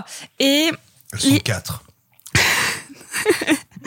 et il, il va mettre. Ok, maintenant les trois autres. voilà. Salaud. Euh, la- les couleurs sont, sont magnifiques. Euh, il arrive à mettre tellement de, de beauté euh, dans un tout petit court métrage qui dure donc 25 minutes, tellement de, de couleurs sur un texte aussi froid et aussi dur. Euh, je trouve que c'est juste sublimer le, le, ce texte qui lui tient immensément à cœur. C'est euh, c'est juste Tilda Swinton qui crève l'écran comme d'habitude et je trouve que c'est un très bel exercice de style que il s'est en fait, c'est ça, j'ai juste ressenti une envie. Et je crois qu'en ce moment, j'ai besoin de rien d'autre, de sentir que des gens ont envie de faire du cinéma, parce que c'est ça que j'ai envie de sentir là tout de suite, c'est que des gens euh, se disent bon, bah on est euh, on est en temps de Covid, on n'a pas les moyens, on n'a pas le budget, on n'a pas le temps, on n'a pas l'équipe. Bah tant pis, je vais créer quand même, je vais prendre les trucs qui me tiennent le plus à cœur. Et en plus, je vais me mettre en danger en faisant quelque chose que je teste pour la première fois. Et donc du coup, je trouve ça, euh, je trouve ça somptueux. Pour le coup, moi, avant de voir La Voix humaine, j'étais un petit peu inquiet parce que euh, Pedro Almodovar est un réalisateur avec lequel j'ai beaucoup de mal parfois à m'associer aux sentiments, justement, à tomber en émotion avec les films d'Almodovar. Je reste souvent extérieur aux émotions d'Almodovar. Je pense récemment notamment à, Douleur et Gloire où tout le monde euh, trouvait le film absolument merveilleux et, je lui reconnais des, volontés plastiques qui me, qui me plaisent, tu vois, mais qui me laissent souvent à la porte, en fait, où je trouve ça très beau, mais où je m'ennuie pas mal. Et du coup, là, j'étais un peu, un peu divisé parce que à la fois La Voix humaine rassemble un cinéaste qui d'habitude ne me fait pas ressentir particulièrement des émotions avec mon actrice préférée puisque Tilda Swinton est ma bah oui bah, Tilda Swinton est ma comédienne préférée. Donc du coup je me retrouve un petit peu euh, le cul entre deux chaises et me dire ah est-ce que ça va marcher est-ce que ça va marcher? Et bim que je me fais avoir. Et bim que je me fais avoir et que je termine en larmes. C'est-à-dire je ne m'y attendais pas parce que j'aime beaucoup en fait ce dont parle euh, la voix humaine au-delà de, de parler justement de bah, de cette personne qui euh, vit une fin de relation et vit une fin de relation qui est complexe et justement elle-même est divisée et tiraillée vis-à-vis de ses sentiments. Euh, j'aime beaucoup le fait qu'au final il nous parle mine de rien de travail de comédien qui nous parle de travail de cinéma qui nous parle de travail de construction parce que ce qu'il faut le dire en fait c'est qu'elle vit dans un appartement et cet appartement est au milieu d'une d'une immense scène de théâtre en fait parce qu'on a l'impression que c'est un studio euh, de, de tournage mais ça a été filmé sur une scène de théâtre. Et euh, une scène de théâtre épurée à l'excès. C'est-à-dire que tu vois les pans de décor, tu vois tous ces trucs-là, tu vois à quel point au final, depuis qu'elle a perdu l'être aimé, sa vie est devenue factice. Sa vie est devenue euh, est devenue en fait euh, quelque chose de totalement de totalement faux en fait, de totalement construit. Et ça me bouleverse. Le film me détruit et Tilda Swinton m'emporte et et je me retrouve bah ouais, je me retrouve dévasté par par ce truc-là qui est sûrement et je vais dire un truc terrible, mais je l'ai peut-être pas assez vu d'Almodovar du coup vu que le, le réalisateur est quelqu'un qui a tendance mine de rien à me laisser un peu en dehors. Euh, c'est je pense un des trucs que je préfère d'Almodovar facilement facilement C'est parce que, enfin, et, et je dis ça peut-être que tu vas pas du tout les aimer, mais je te conseille de regarder La Mala Education. Euh, mais je suis sûr que je vais pas aimer c'est ça mon problème je suis- c'est-à-dire que je suis pas sûre. Franchement, la, mauvaise euh, éducation en termes d'émotion. je, je crois, euh, je crois que j'aime la piel et Habi- euh, je crois que j'aime la piel qui est Habito seulement parce que ça convoque les yeux sans visage hein. je, je crois que c'est la seule raison pour laquelle j'aime euh, la, la piel qui Habito parle hein. de, ça parle de près de pédophile, tu vois, genre euh, en termes ah, de. quelle ambiance Pour, pour moi, il y a, je, pardon, excuse-moi, il y a un vrai révélateur, euh, et euh, il y a aucun sous-entendu foireux. hein. Il y a un vrai révélateur sur euh, Almodovar. Faut vraiment voir ses tout premiers films. C'est là où tu vois si tu vas aller dedans ou pas. Et parce qu'ils sont très rock'n'roll, très Je, je punk, crois, je crois que le, le plus ancien que j'ai vu de euh, de- d'Almodovar, c'est Attache-moi. euh, avec Victoria Faut Abril. remonter avant. Et, Ouais. et déjà attache-moi, j'étais là genre bon. Euh, Bah, regarde oui, Femme euh, au bord de la crise d'honneur, je pense que c'est euh, bah, c'est son deuxième du coup avec euh, il y a déjà euh, bah il y a déjà Victoria Abril, il y a déjà euh, Carmen, euh, Carmen Moira qui est euh, l'une de ses grandes muses et il y a déjà je viens de le dire euh, Antonio Banderas D'accord. et euh, c'est un huis clos en fait c'est pour ça ça reprend pas mal de codes je dis pas de bêtises hein genre Non, non, non, ça, ça, ça, ça reprend déjà pas mal de choses que euh, que la voix humaine. C'est pour ça que ça en est librement inspiré. Et si genre t'as aimé la voix humaine et que tu te dis est-ce que je vais voir le cinéma de Pedro Almodovar avant, regarde celui-là. Femme au bord de la crise de nerfs, c'est super. Bah, il faudra, il faudra, mais en tout cas, voilà, la voix humaine, moi, ça m'a, ça m'a bouleversé. Ça m'a bouleversé. Ça dure 25 minutes. Vous avez 25 minutes de votre temps à donner à la voix humaine d'Almodovar. Vous avez 25 minutes de votre temps. Foncez, foncez, ça se regarde tout seul. Et en plus, Tilda Swinton est absolument magnifique. Mais je sais que d'autres gens peuvent rester en dehors. On est, on est un peu divisé ici vis-à-vis de cette question-là. Et je pense notamment à Marc Moquin. Je crois que toi, Marc, tu n'as pas beaucoup aimé la voix humaine. Je suis un peu embêté par ce film parce que les deux, les euh, Sophie me menace. Euh, je suis un peu Et embêté. c'est par- mérité. Mais sans doute, je suis un peu embêté par ce film parce que particulièrement les deux derniers films d'Al- d'Almodovar euh, m'ont m'ont mis par terre. C'est-à-dire que Julieta et Douleur et gloire, c'est des films qui m'ont mis euh, par terre émotionnellement parlant. C'est des films qui m'ont euh, euh, bouleversé vraiment. J'ai vécu de, de- devant des choses très intenses et qui ont été pour moi vraiment une forme de réconciliation, euh, de réconciliation avec Almodovar. À un moment où je savais plus trop vraiment qu'est-ce que je devais penser des films d'Almodovar, que qui est pas d'ailleurs le, le réalisateur que je connais le mieux, mais mais mais que j'ai jamais trop su comment appréhender. Bref, c'est des films qui m'avaient euh, littéralement cassé la gueule. Et et je me retrouve devant ce film qui très vite en fait opte pour un dispositif qui m'embête un peu, euh, opte pour un dispositif qui est très, euh, on va dire conceptuel. Voilà, une actrice dans un dans un décor ouvertement théâtral, comme tu l'as dit, euh, un grand monologue, etc., etc. Bah, c'est expérimental, quoi. Non, c'est pas expérimental, mais Ah, c'est classifié comme expérimental, C'est juste non, mais c'est juste conceptuel. Mais je suis sûr que Deadpool est qualifié comme comédie, tu vois. Waouh. mais euh, c'est surtout que c'est un c'est un dispositif qui je trouve ne marche pas et qui en même temps me fascine dans ce que pour moi l'échec du film ou, ou pe- peut-être pas l'échec du film mais l'inutilité du film raconte par rapport à Douleur et gloire. Surtout dans Douleur et gloire qui est ce, ce film où il se voilà ce qui est un film autobiographique où il se confie à cœur ouvert sur lui sur ses passages à vide sur ses errances créatives etc et voir ce film euh, la voix humaine qui parle en effet et là je suis d'accord avec Sophie d'un besoin maladif de tourner. Et en l'occurrence pour moi de tourner pour rien parce que c'est un film sur du rien. C'est un film qui est tellement sur du rien qui refait des choses qu'il a déjà faites du coup qui reprend ce truc mais sans doute mais mais qui reprend ce truc qu'il a déjà exploré dans sa carrière ou en même temps et là je suis d'accord il va s'imposer de nouveaux challenges si vous voulez parce qu'il va aller chercher voilà son premier euh, une actrice anglophone pour faire son premier film anglophone mais ce qui marche et là pour moi c'est le principal problème du film ce qui ne marche absolument pas parce que Almodovar ne sait pas diriger une actrice anglophone il ne sait pas Je suis tellement pas d'accord. Elle est mais brillante. non mais parce que euh, Almodovar ne sait pas jouer T'inquiète, j'arrive. Mais je, mais j'ai très hâte de vous entendre enfin de t'entendre du coup Clara mais bref Do not euh, worry, I'm just after. j'ai euh, Almodovar ne sait pas jouer avec la sonorité de la langue anglaise comme il le fait avec la langue espagnole. Et donc entendre Tilda Swinton entre parenthèses faire du Tilda Swinton sans plus. Mais grincer si vous voulez, mais elle ne fait ni plus ni Non, moins mais il y a que les deux émos qui sont en train de faire des AVC. Là, qu'est-ce que tu fais, frère Ouf, je prends des risques. En plus, t'es gentil parce qu'elle fait même pas du Tilda Swinton, elle fait de la, de la théâtreuse de 14 ans. Ah ouais, ouais, ouais, ouais, ouais.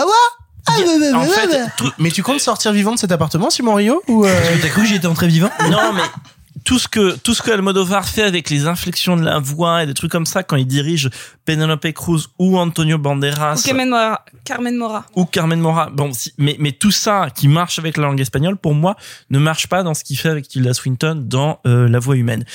Et ensuite tout le film pour moi voilà repose sur ce dispositif assez gentil, un peu euh, autosatisfait de film un peu arty. Voilà, j'ai mon concept etc. Et qui ne m'emporte pas parce que Almodovar, ça reste aussi avant tout quelqu'un qui te raconte une histoire qui va te fendre le cœur. Alors, Et- excusez-moi, Sophie a donc mis son, son carnet à Sophie dans la bouche pour ne pas mais, crier. Mais, mais Sophie et moi, Elle je- serre les dents, je- littéralement. J'honore l'amitié que Sophie et moi avons eu jusqu'à ce jour. Euh, et, et, hum, Et Almodovar fait dans ce film, euh, dans ce film, il raconte pas une histoire. Et et il y a pas d'histoire dans ce film. Voilà, c'est ce monologue, machin. Alors évidemment, une histoire, c'est un couple qui sépare, mais c'est pas fondamentalement une histoire comme dans Douleur et gloire, qui aurait pu être un film conceptuel. Tu, tu voudrais dire que le texte de Jean Cocteau à la base n'est pas une histoire? Non. Tu, tu, tu, tu veux dire qu'une qu'une J'arrive, j'arrive. Et- tu- et tu veux même dire- Morio n'est pas d'accord, hein. Tu veux dire qu'une séparation où la personne genre racontait le nombre de ses cachets parce qu'elle a vous voulu voyez se suicider très bien où je veux en venir. C'est pas une histoire qui est construite comme l'histoire de. Je parlais de son Parce que dernier, c'est un comme l'histoire court de douleur. métrage. C'est un court métrage. s'en fiche, un court métrage. C'est une deux parties de campagne de, de Jean Renoir. Ça dure 40 minutes et c'est un. C'est 25 minutes, c'est une reprise de texte sur une Mais nana qui, va, que qui a ça voulu suicider 10, à la 10 suite d'un ou 15 chagrin. minutes, c'est- c'est c'est- c'est un film, on s'en fiche. C'est un film, fin de l'histoire, que ce soit un court, un long métrage.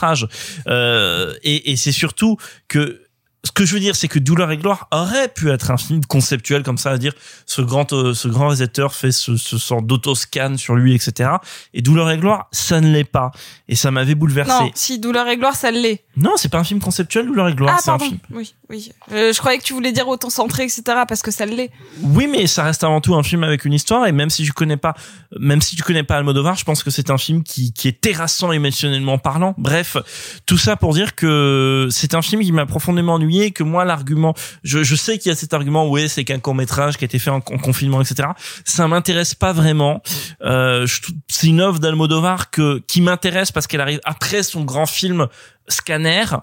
euh, et qui du coup euh, Non, ça c'est Cronenberg. J'allais à faire, je mange des chips, putain. Facile. mais mais qui me laisse un peu sur le bas côté. Et toi, Simon, je crois que tu rejoins un peu la vie de Marc. T'as pas aimé non plus la voix humaine. Non, alors moi il y a une chose que déjà deux éléments que je voudrais établir avant de, de lui rentrer dans le lard. Le à premier, Marc ou à la voix humaine? Ça marche pour les deux. Euh, le, le premier, c'est que j'aimerais dire que moi aussi j'ai pleuré parce qu'il y a eu ce moment, vraiment ce moment quand quand euh, quand il y a cette articulation du dernier acte, qui est exactement le moment où j'ai marché sur un de mes testicules. Et là, j'ai énormément pleuré. Le film n'était pas terminé et vraiment, je des Quel âge larmes. as-tu pour marcher sur tes testicules? Je suis extrêmement. Quelle souple. souplesse as-tu Pardon. Enfin bref, c'était peut-être pas un des miens, mais ça m'a fait très mal. Non mais je fais beaucoup de yoga et là j'arrive pas à avoir la posture. Oui, mais tu sais, on m'appelle le chêne jonglant. Et Mais Et ensuite- que vous voulez en venir Et ensuite, une deuxième chose que, que je voudrais dire, moi je suis toujours extrêmement curieux de découvrir du Almodovar parce qu'il y a une raison pour laquelle il me passionne et pour laquelle je respecte infiniment son travail, quand bien même il y a beaucoup de ces films qui ne me reviennent pas, c'est que c'est un type qui essaye des formes, des genres et des techniques différentes en permanence. Donc, la seule chose que je sais avec Almodovar, c'est que je ne sais pas quand je vais découvrir un de ses films. Et ça, je trouve que c'est quelque chose de merveilleux et de beau en matière de cinéma. Maintenant, maintenant, Almodovar, c'est quelqu'un qui a une chance incroyable. C'est celui qui a été dans les cinéastes espagnols, euh, dans le reste du monde et aussi en Espagne, choisi, désigné comme étant le représentant de ce qu'on appelait la Movida, c'est-à-dire ce mouvement du cinéma espagnol qui arrivait après le franquisme et qui donc qui était un mouvement de libération, de vie, de machin, mais bah, c'est pas toujours le meilleur, le plus fou, le plus taré qui est choisi pour représenter son mouvement. C'est des fois celui qui s'exporte le mieux. Et alors qu'à côté tu as des scénaristes, que, euh, des scénaristes, des réalisateurs comme Bigas Luna. Pour moi, si vous voulez, euh, voilà, Almodovar, c'est un peu la Zubida de la Movida. Mais Et là, il quel vient- enculé. Mais c'est incroyable. Quelle indignité, monsieur Et là, il, et là, service et là, il vient nous le prouver, si tu veux. C'est-à-dire que moi, je crois bien volontiers, et comme le, le disait Sophie, sa carrière en témoigne de l'importance qu'a le texte de Cocteau pour lui. Mais alors, ce qu'il en coupe, ce qu'il en retranche, ce qu'il en enlève, ou peut-être ce qu'il en traduit mal, c'est tragique. C'est-à-dire que vraiment, ce qui est le plus intéressant dans le texte de Cocteau, texte que vous pouvez trouver gratuitement sur Gallica, allez le lire. C'est très rapide à lire et c'est génialissime. C'est d'une beauté Ouais, C'est 20 incroyable. minutes à lire. hein. C'est ça, et vraiment, c'est c'est un monologue superbe. Pour moi, c'est un des rares, et pourtant Dieu sait que j'aime le théâtre français, un des rares monologues français de théâtre qui est au niveau des pièces en un acte de Tchekhov.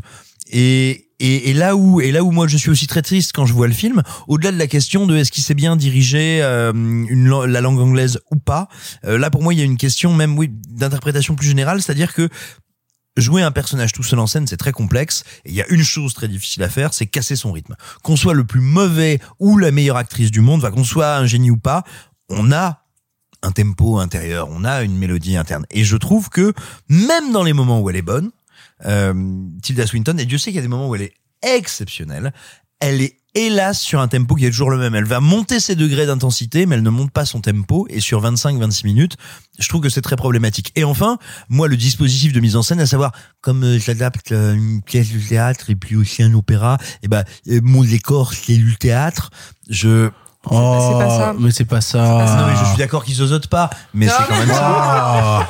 Et, et, voilà, je l'ai vraiment, frappé, et je l'ai frappé.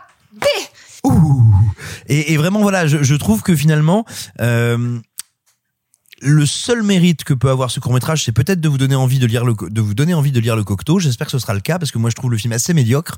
Mais allez lire le Cocteau, c'est rapide à lire et c'est superbe. Et l'opéra qui en a été tiré de Poulain qui est grandiose. J'y viens. Clara, pour conclure. Un cocktail, des cocteaux. Oh. Oh. Tu la connaissais pas Bah non. Ah Simon, il est éclaté. J'ai éclaté Simon. Bref, Euh, je vais commencer par vous parler de quelque chose dont on a assez peu parlé jusqu'à présent me concernant. C'est que quand les salles sont ouvertes, je vais beaucoup à l'opéra. Beaucoup, beaucoup, beaucoup, beaucoup, beaucoup. Et en fait, la voix humaine de Poulenc sur le texte de Cocteau, c'est une immense œuvre d'opéra qui est pas très longue, hein, qui fait une petite demi-heure, donc qui est toujours programmée en double programme, euh, notamment à l'Opéra de Paris. Euh, la voix humaine, c'est une de mes œuvres préférées. Je l'ai vue, je pense, une dizaine de fois, donc avec dix interprètes, puisque c'est donc un seul en scène. Alors c'est un, c'est un récital aussi, puisque c'est donc une, une chanteuse seule. Et la réflexion que j'en ai, c'est que du coup, ce qui compte dans la voix humaine, pour l'avoir vue avec tout, tout, tout, tout, tout plein d'interprètes différents, ce qui compte, ce qui est intéressant, c'est pas tant le texte qui finalement, wait for it, qui finalement est pas si incroyable que ça, notamment dans la version chantée, dans la version opéra, c'est vraiment beaucoup l'interprète qui explique à l'opératrice qu'elle est mal connectée, tu vois, c'est vraiment ça revient tout le temps, c'est je ne t'entends pas, je ne t'entends pas mon chéri, opératrice, opératrice, reconnectez-moi.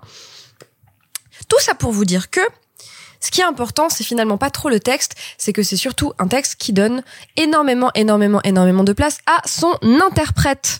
Et tout ça pour vous dire, et donc j'en arrive à ce moment-là, que moi, ce qui me fascine dans la voix humaine, c'est qu'en fait, c'est un texte qui sert à laisser énormément de place à un interprète pour lui permettre de s'étaler, de s'épancher, de s'étendre, de, de s'élever, de s'abaisser. Donc c'est, c'est vraiment un texte qui sert à ça, qui sert à laisser toute la place à l'interprète. J'ai envoyé à Sophie, et d'ailleurs je vous invite à aller voir, l'Opéra de Paris avait fait une, une création avec Barbara Hannigan euh, il y a un an et demi, euh, qui est euh, très physique comme performance, c'est-à-dire qu'elle elle se jette par terre, elle exulte, euh, le tout en étant une cantatrice, donc c'est assez fascinant.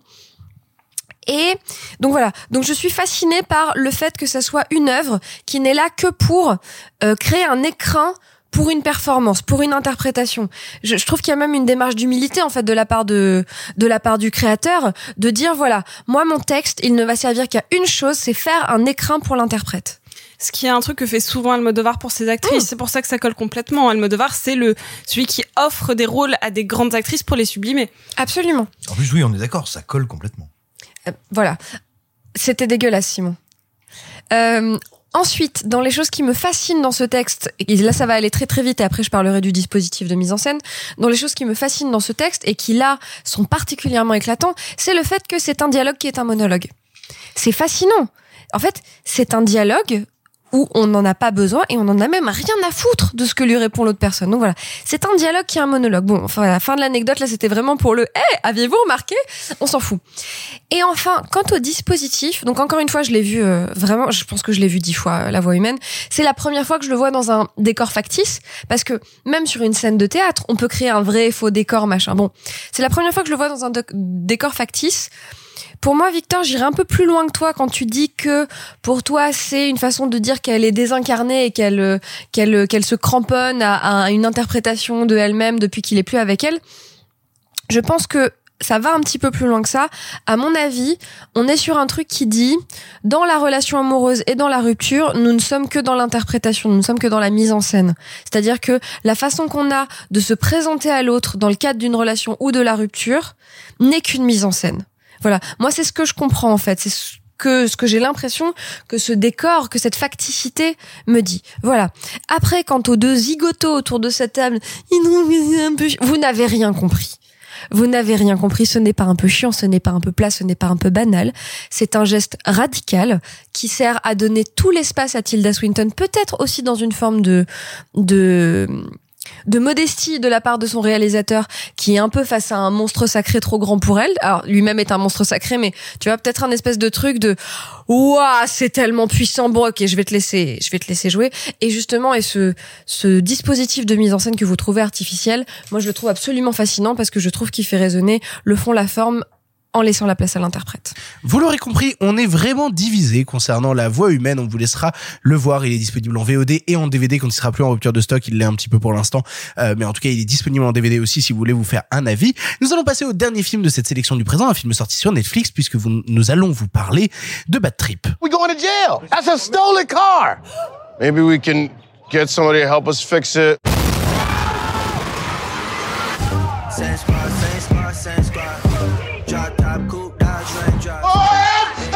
What y'all looking at? Mind your goddamn business. Please, Don't stand under the thing. I can't, I can't stand under here. I'm from the street. People from the street don't hang people from roofs. Bad Trip est la dernière création de l'humoriste Eric André, déjà connu pour son émission culte Eric André Show diffusée sur Adult Swim. Ici, il est question de la petite histoire de deux meilleurs amis se lançant à travers un road trip pour retrouver l'amour d'enfance de l'un des deux. Or, leur route sera semée d'embûches, le tout tourné entièrement à travers des pranks filmés avec des vraies personnes de la vraie vie véritable. Je vais commencer sur euh, Bad Trip pour la simple et bonne raison que, je vais vous faire un spoiler. Je vais vous faire un spoiler, comme ça au moins on est parti là-dessus. Euh, je serai la personne ici qui a préféré Bad Trip. Mais je pense pas seulement la personne qui a préféré Bad Trip à la table de l'émission. Je vous parle de la personne qui a préféré Bad Trip en France. Voilà, histoire comme ça qu'on fasse un, non, mais histoire qu'on fasse un truc plus large. Parce que déjà, il faut qu'on démocratise un truc que vous ne connaissez peut-être pas. Vous ne connaissez peut-être pas l'humoriste Eric André. Eric André, donc, il a une émission qui est sur Adult Swim et qui en est à sa saison 5, qui s'appelle le Eric André Show, qui est à la fois une émission de faux talk show, qui est devenue par instant un vrai talk show avec des vrais invités, puis des vrais faux invités, parodies d'invités, où le but d'Eric André, et aussi il y a des pranks dans, euh, dans le Eric André où il se met continuellement dans des situations de dangerosité extrême ou hardcore, en tirant les potards jusqu'à l'absurde le plus total. L'humour du Eric André Show repose énormément sur le malaise parce que c'est vraiment un humour fait de malaise, fait de ralenti, fait de silence, fait de moments où tu te dis ah je suis pas bien, j'ai les poils du dos qui frémissent un petit peu. Voilà, Les poils du dos. les poils du dos, tout à fait. D'accord. Euh, mais, mais, mais je sais que, bah, par exemple, tu vois, je sais que ma, mon, mon, meilleur pote Brissou, qui n'écoute pas cette émission, euh, mais qui... euh, Ton meilleur pote, donc. Ouais, ouais. Ouais, mais tu sais que mes meilleurs amis n'écoutent pas ce que je fais, c'est peut-être pour ça que ce sont mes meilleurs amis. Mais pour le coup, euh, je sais que ma compagne déteste le Eric André Show. Genre vraiment, elle le vomit par-dessus tout. Parce qu'à chaque fois, elle me dit, mais je peux pas, je peux pas euh, mater ce truc-là. Alors que euh, j'ai passé des moments avec Bressou à mater, euh, à mater le Eric André Show et à crever de rire devant tellement c'est bête. Donc voilà, je suis un fan hardcore du Eric André Show. Si vous ne connaissez pas, c'est superbe. Et si vous voulez découvrir l'humour d'Eric André sans passer par forcément cette série Adult Swim, il a un spectacle sur scène qui s'appelle Legalize Everything.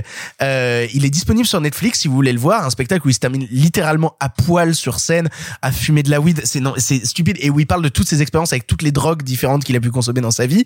C'est, ça va beaucoup trop loin continuellement. Et donc du coup, quand je vois un film qui s'appelle Bad Trip avec Eric André, euh, qui est en plus réalisé par la personne qui a réalisé tous les trucs qu'a fait Eric André, dont le Eric André Show, j'ai hâte. J'ai hâte. Évidemment que j'ai hâte. Évidemment que j'ai hâte. Et ce que j'aime beaucoup déjà, c'est que le procédé est respecté. C'est-à-dire que quand je vous dis que c'est un film qui est fait avec des pranks, c'est que l'intégralité du film est fait avec des pranks. Il n'y a pas une seule scène du film qui n'est pas un prank. Et pourtant, ce que je trouve assez malin et assez subtil, c'est que chaque scène bah, permet de faire avancer l'histoire, permet de faire avancer l'histoire des deux personnages. Il y a par exemple une scène au début du film qui est un prank où bah, on veut nous montrer que le personnage va être en retard pour le taf parce qu'il est tombé dans une débauche de pas possible et il va être en retard pour le taf. Bah, pour faire cette scène-là, ils font une scène où ils appellent un plombier, un vrai plombier de la vraie vie véritable, qui tombe sur un appartement dégueulasse où Eric André est endormi dans une baignoire recouverte de d'immondices en tout genre et merde Eric André est en retard au travail et t'as genre Eric André à poil qui passe à côté du plombier qui venait juste réparer un truc et qui comprend pas. C'est bête. Ce que je suis en train de vous dire, c'est que c'est bête, mais que c'est d'une intelligence dans la bêtise que je trouve, mais qui, qui confine au sommet. Parce que réussir à pousser les pranks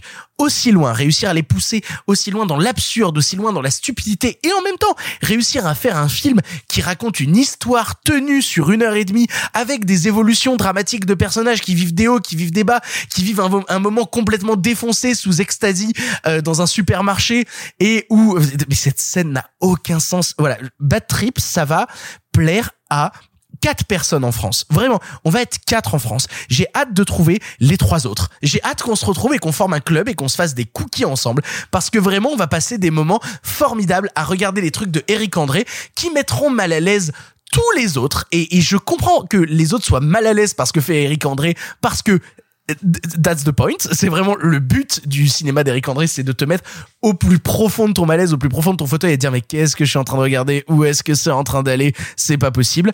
C'est le but et moi ça me fascine, ça me fascine profondément. Si vous aimez l'humour du malaise, mais un humour en plus qui, a existé à travers certains humoristes français récents, je pense notamment à ce qu'a fait euh, Eric Judor avec la série Platane qui repose à mort sur du malaise en permanence. Bah voilà, Eric André pour moi c'est euh, dix fois supérieur à ce que fait Eric Judor en France euh, dans Platane. Je trouve ça dément, je trouve ça bête, je trouve ça fort, je trouve ça absurde et d'une intelligence folle. Regardez le Eric André Show, regardez Legalize Everything sur euh, Netflix et regardez Bad Trip sur Netflix, c'est stupidement malin. Mais je vais laisser la parole à Sophie. Sophie, est-ce que tu aimes ce genre, ce genre d'œuvre stupide? Qu'est-ce que tu as pensé toi de Bad Trip? Sophie a fait craquer ses doigts, ça n'était jamais arrivé. Mais j'ai trop hâte. Ça mais c'est une fois, mais je sais je sais plus qu'on est quatre, mais ça me va. Alors. Waouh Et Voilà. Sophie a sorti le alors. c'est ça, le alors, il est mauvais signe. Euh, c'est alors j'aime bien Eric André et je vais te dire pourquoi je l'aime bien. Je l'aime bien parce qu'il est dans une série que j'adore, qui je sais pas s'il est encore sur Netflix, mais si c'est le cas, regardez-la, qui s'appelle euh, Don't Trust the Beach in the Apartment 23. Euh, Oui, toi- 13. Oui, euh, 13. Oui, mais qui n'a absolument rien à Je voir avec son travail. je m'en fiche. Oui, mais tu peux pas comparer pas son travail de comédien Non, à son travail de créateur. C'est pas grave. Genre, je te dis juste que je le connais de là et que de là, je l'aime bien. Tu vois, genre, il m'est sympathique. Il Tu aimes Eric André quand il fait pas du Eric André. je l'aime bien en tant que comédien. D'accord. Euh, je l'aime bien dans cette série que je trouve incroyable, qui est qui est drôle, qui est euh, qui est euh, féministe décomplexée, qui est tout ce que tu veux, qui est super. J'ai un vrai souci et là je vais expliquer mon problème avec les pranks de manière générale.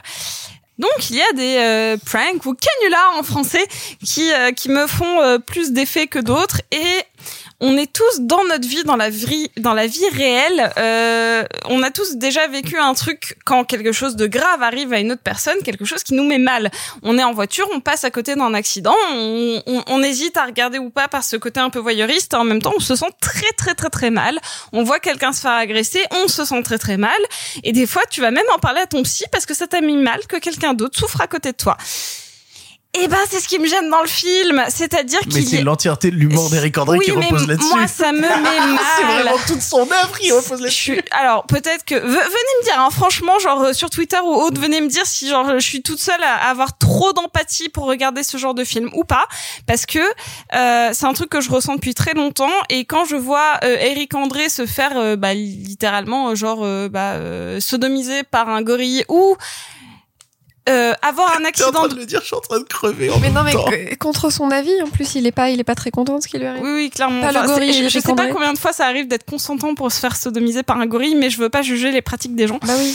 Et euh, ou avoir un accident sur l'autoroute. C'est pour ça que je prenais le- l'exemple de l'accident. Euh, quand tu te sens, euh, quand, quand tu quand tu as cette espèce d'empathie et que tu vois quelqu'un qui est potentiellement mort et que tu passes à côté et qu'il y a ton corps et ton cœur qui littéralement s'arrête de fonctionner pendant un instant parce que tu as de l'empathie pour l'autre personne, et ben moi je peux pas m'empêcher d'avoir cette empathie envers les gens qui, qui ont été piégés par Eric André.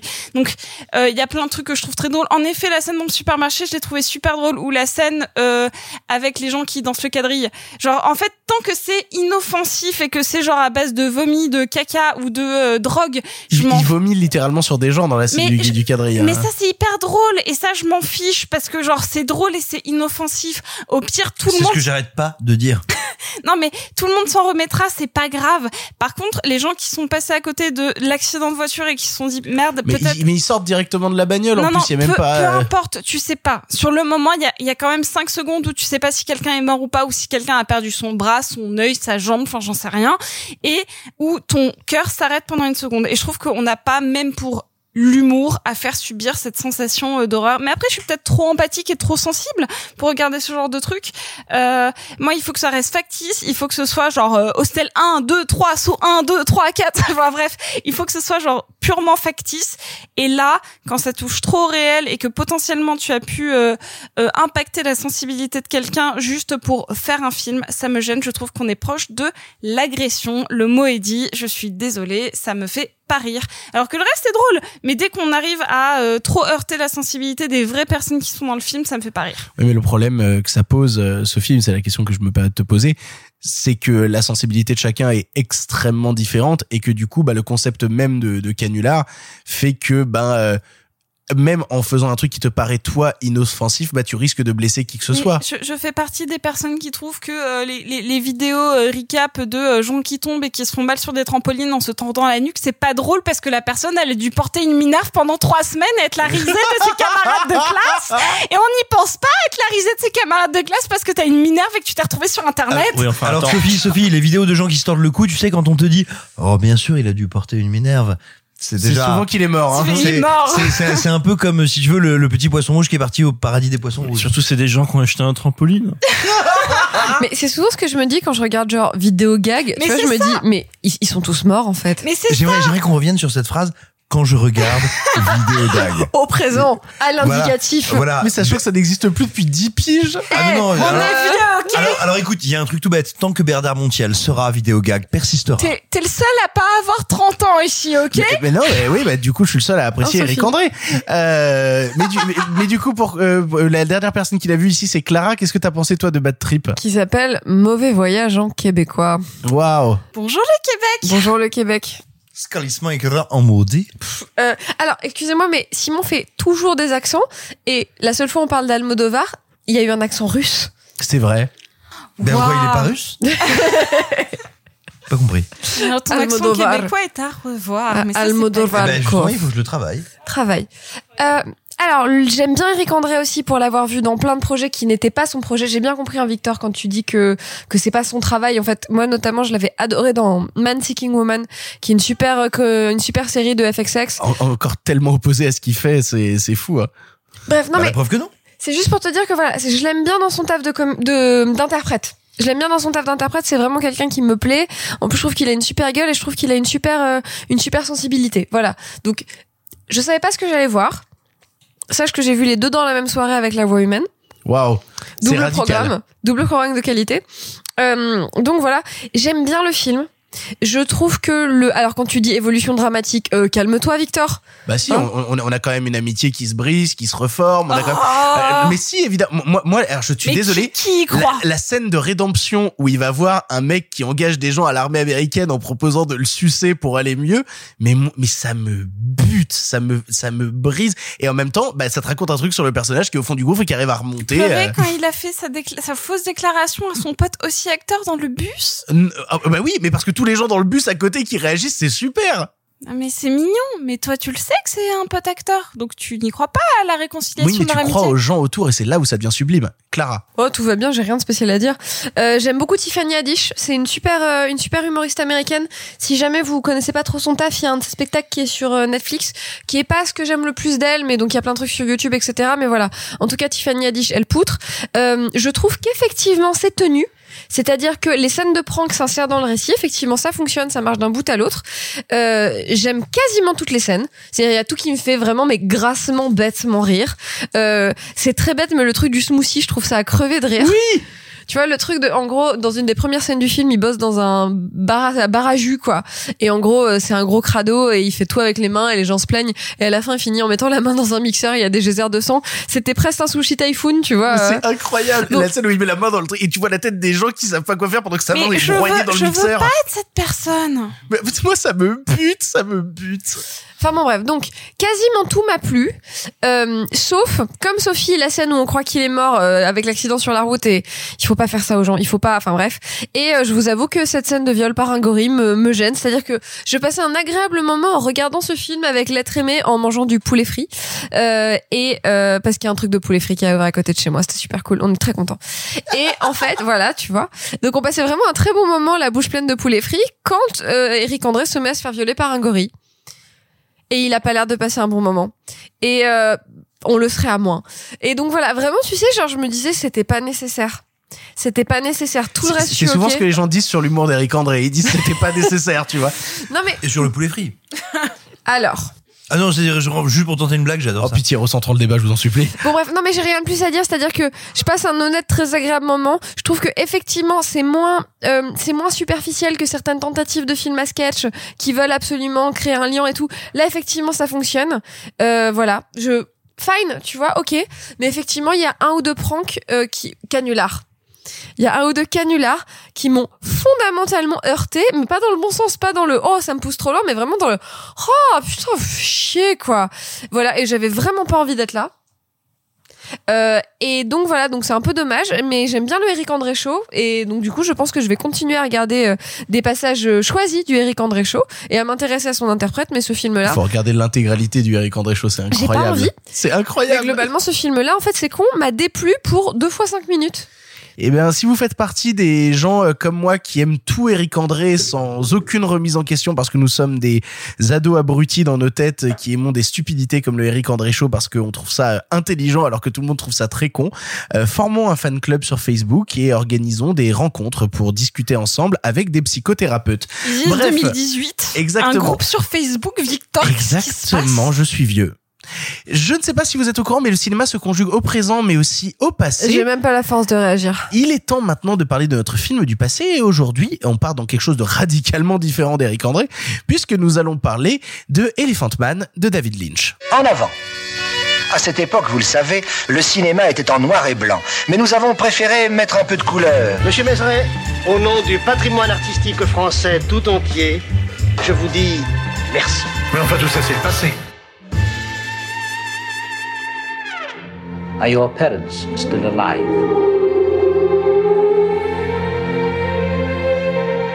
Life is full of surprises.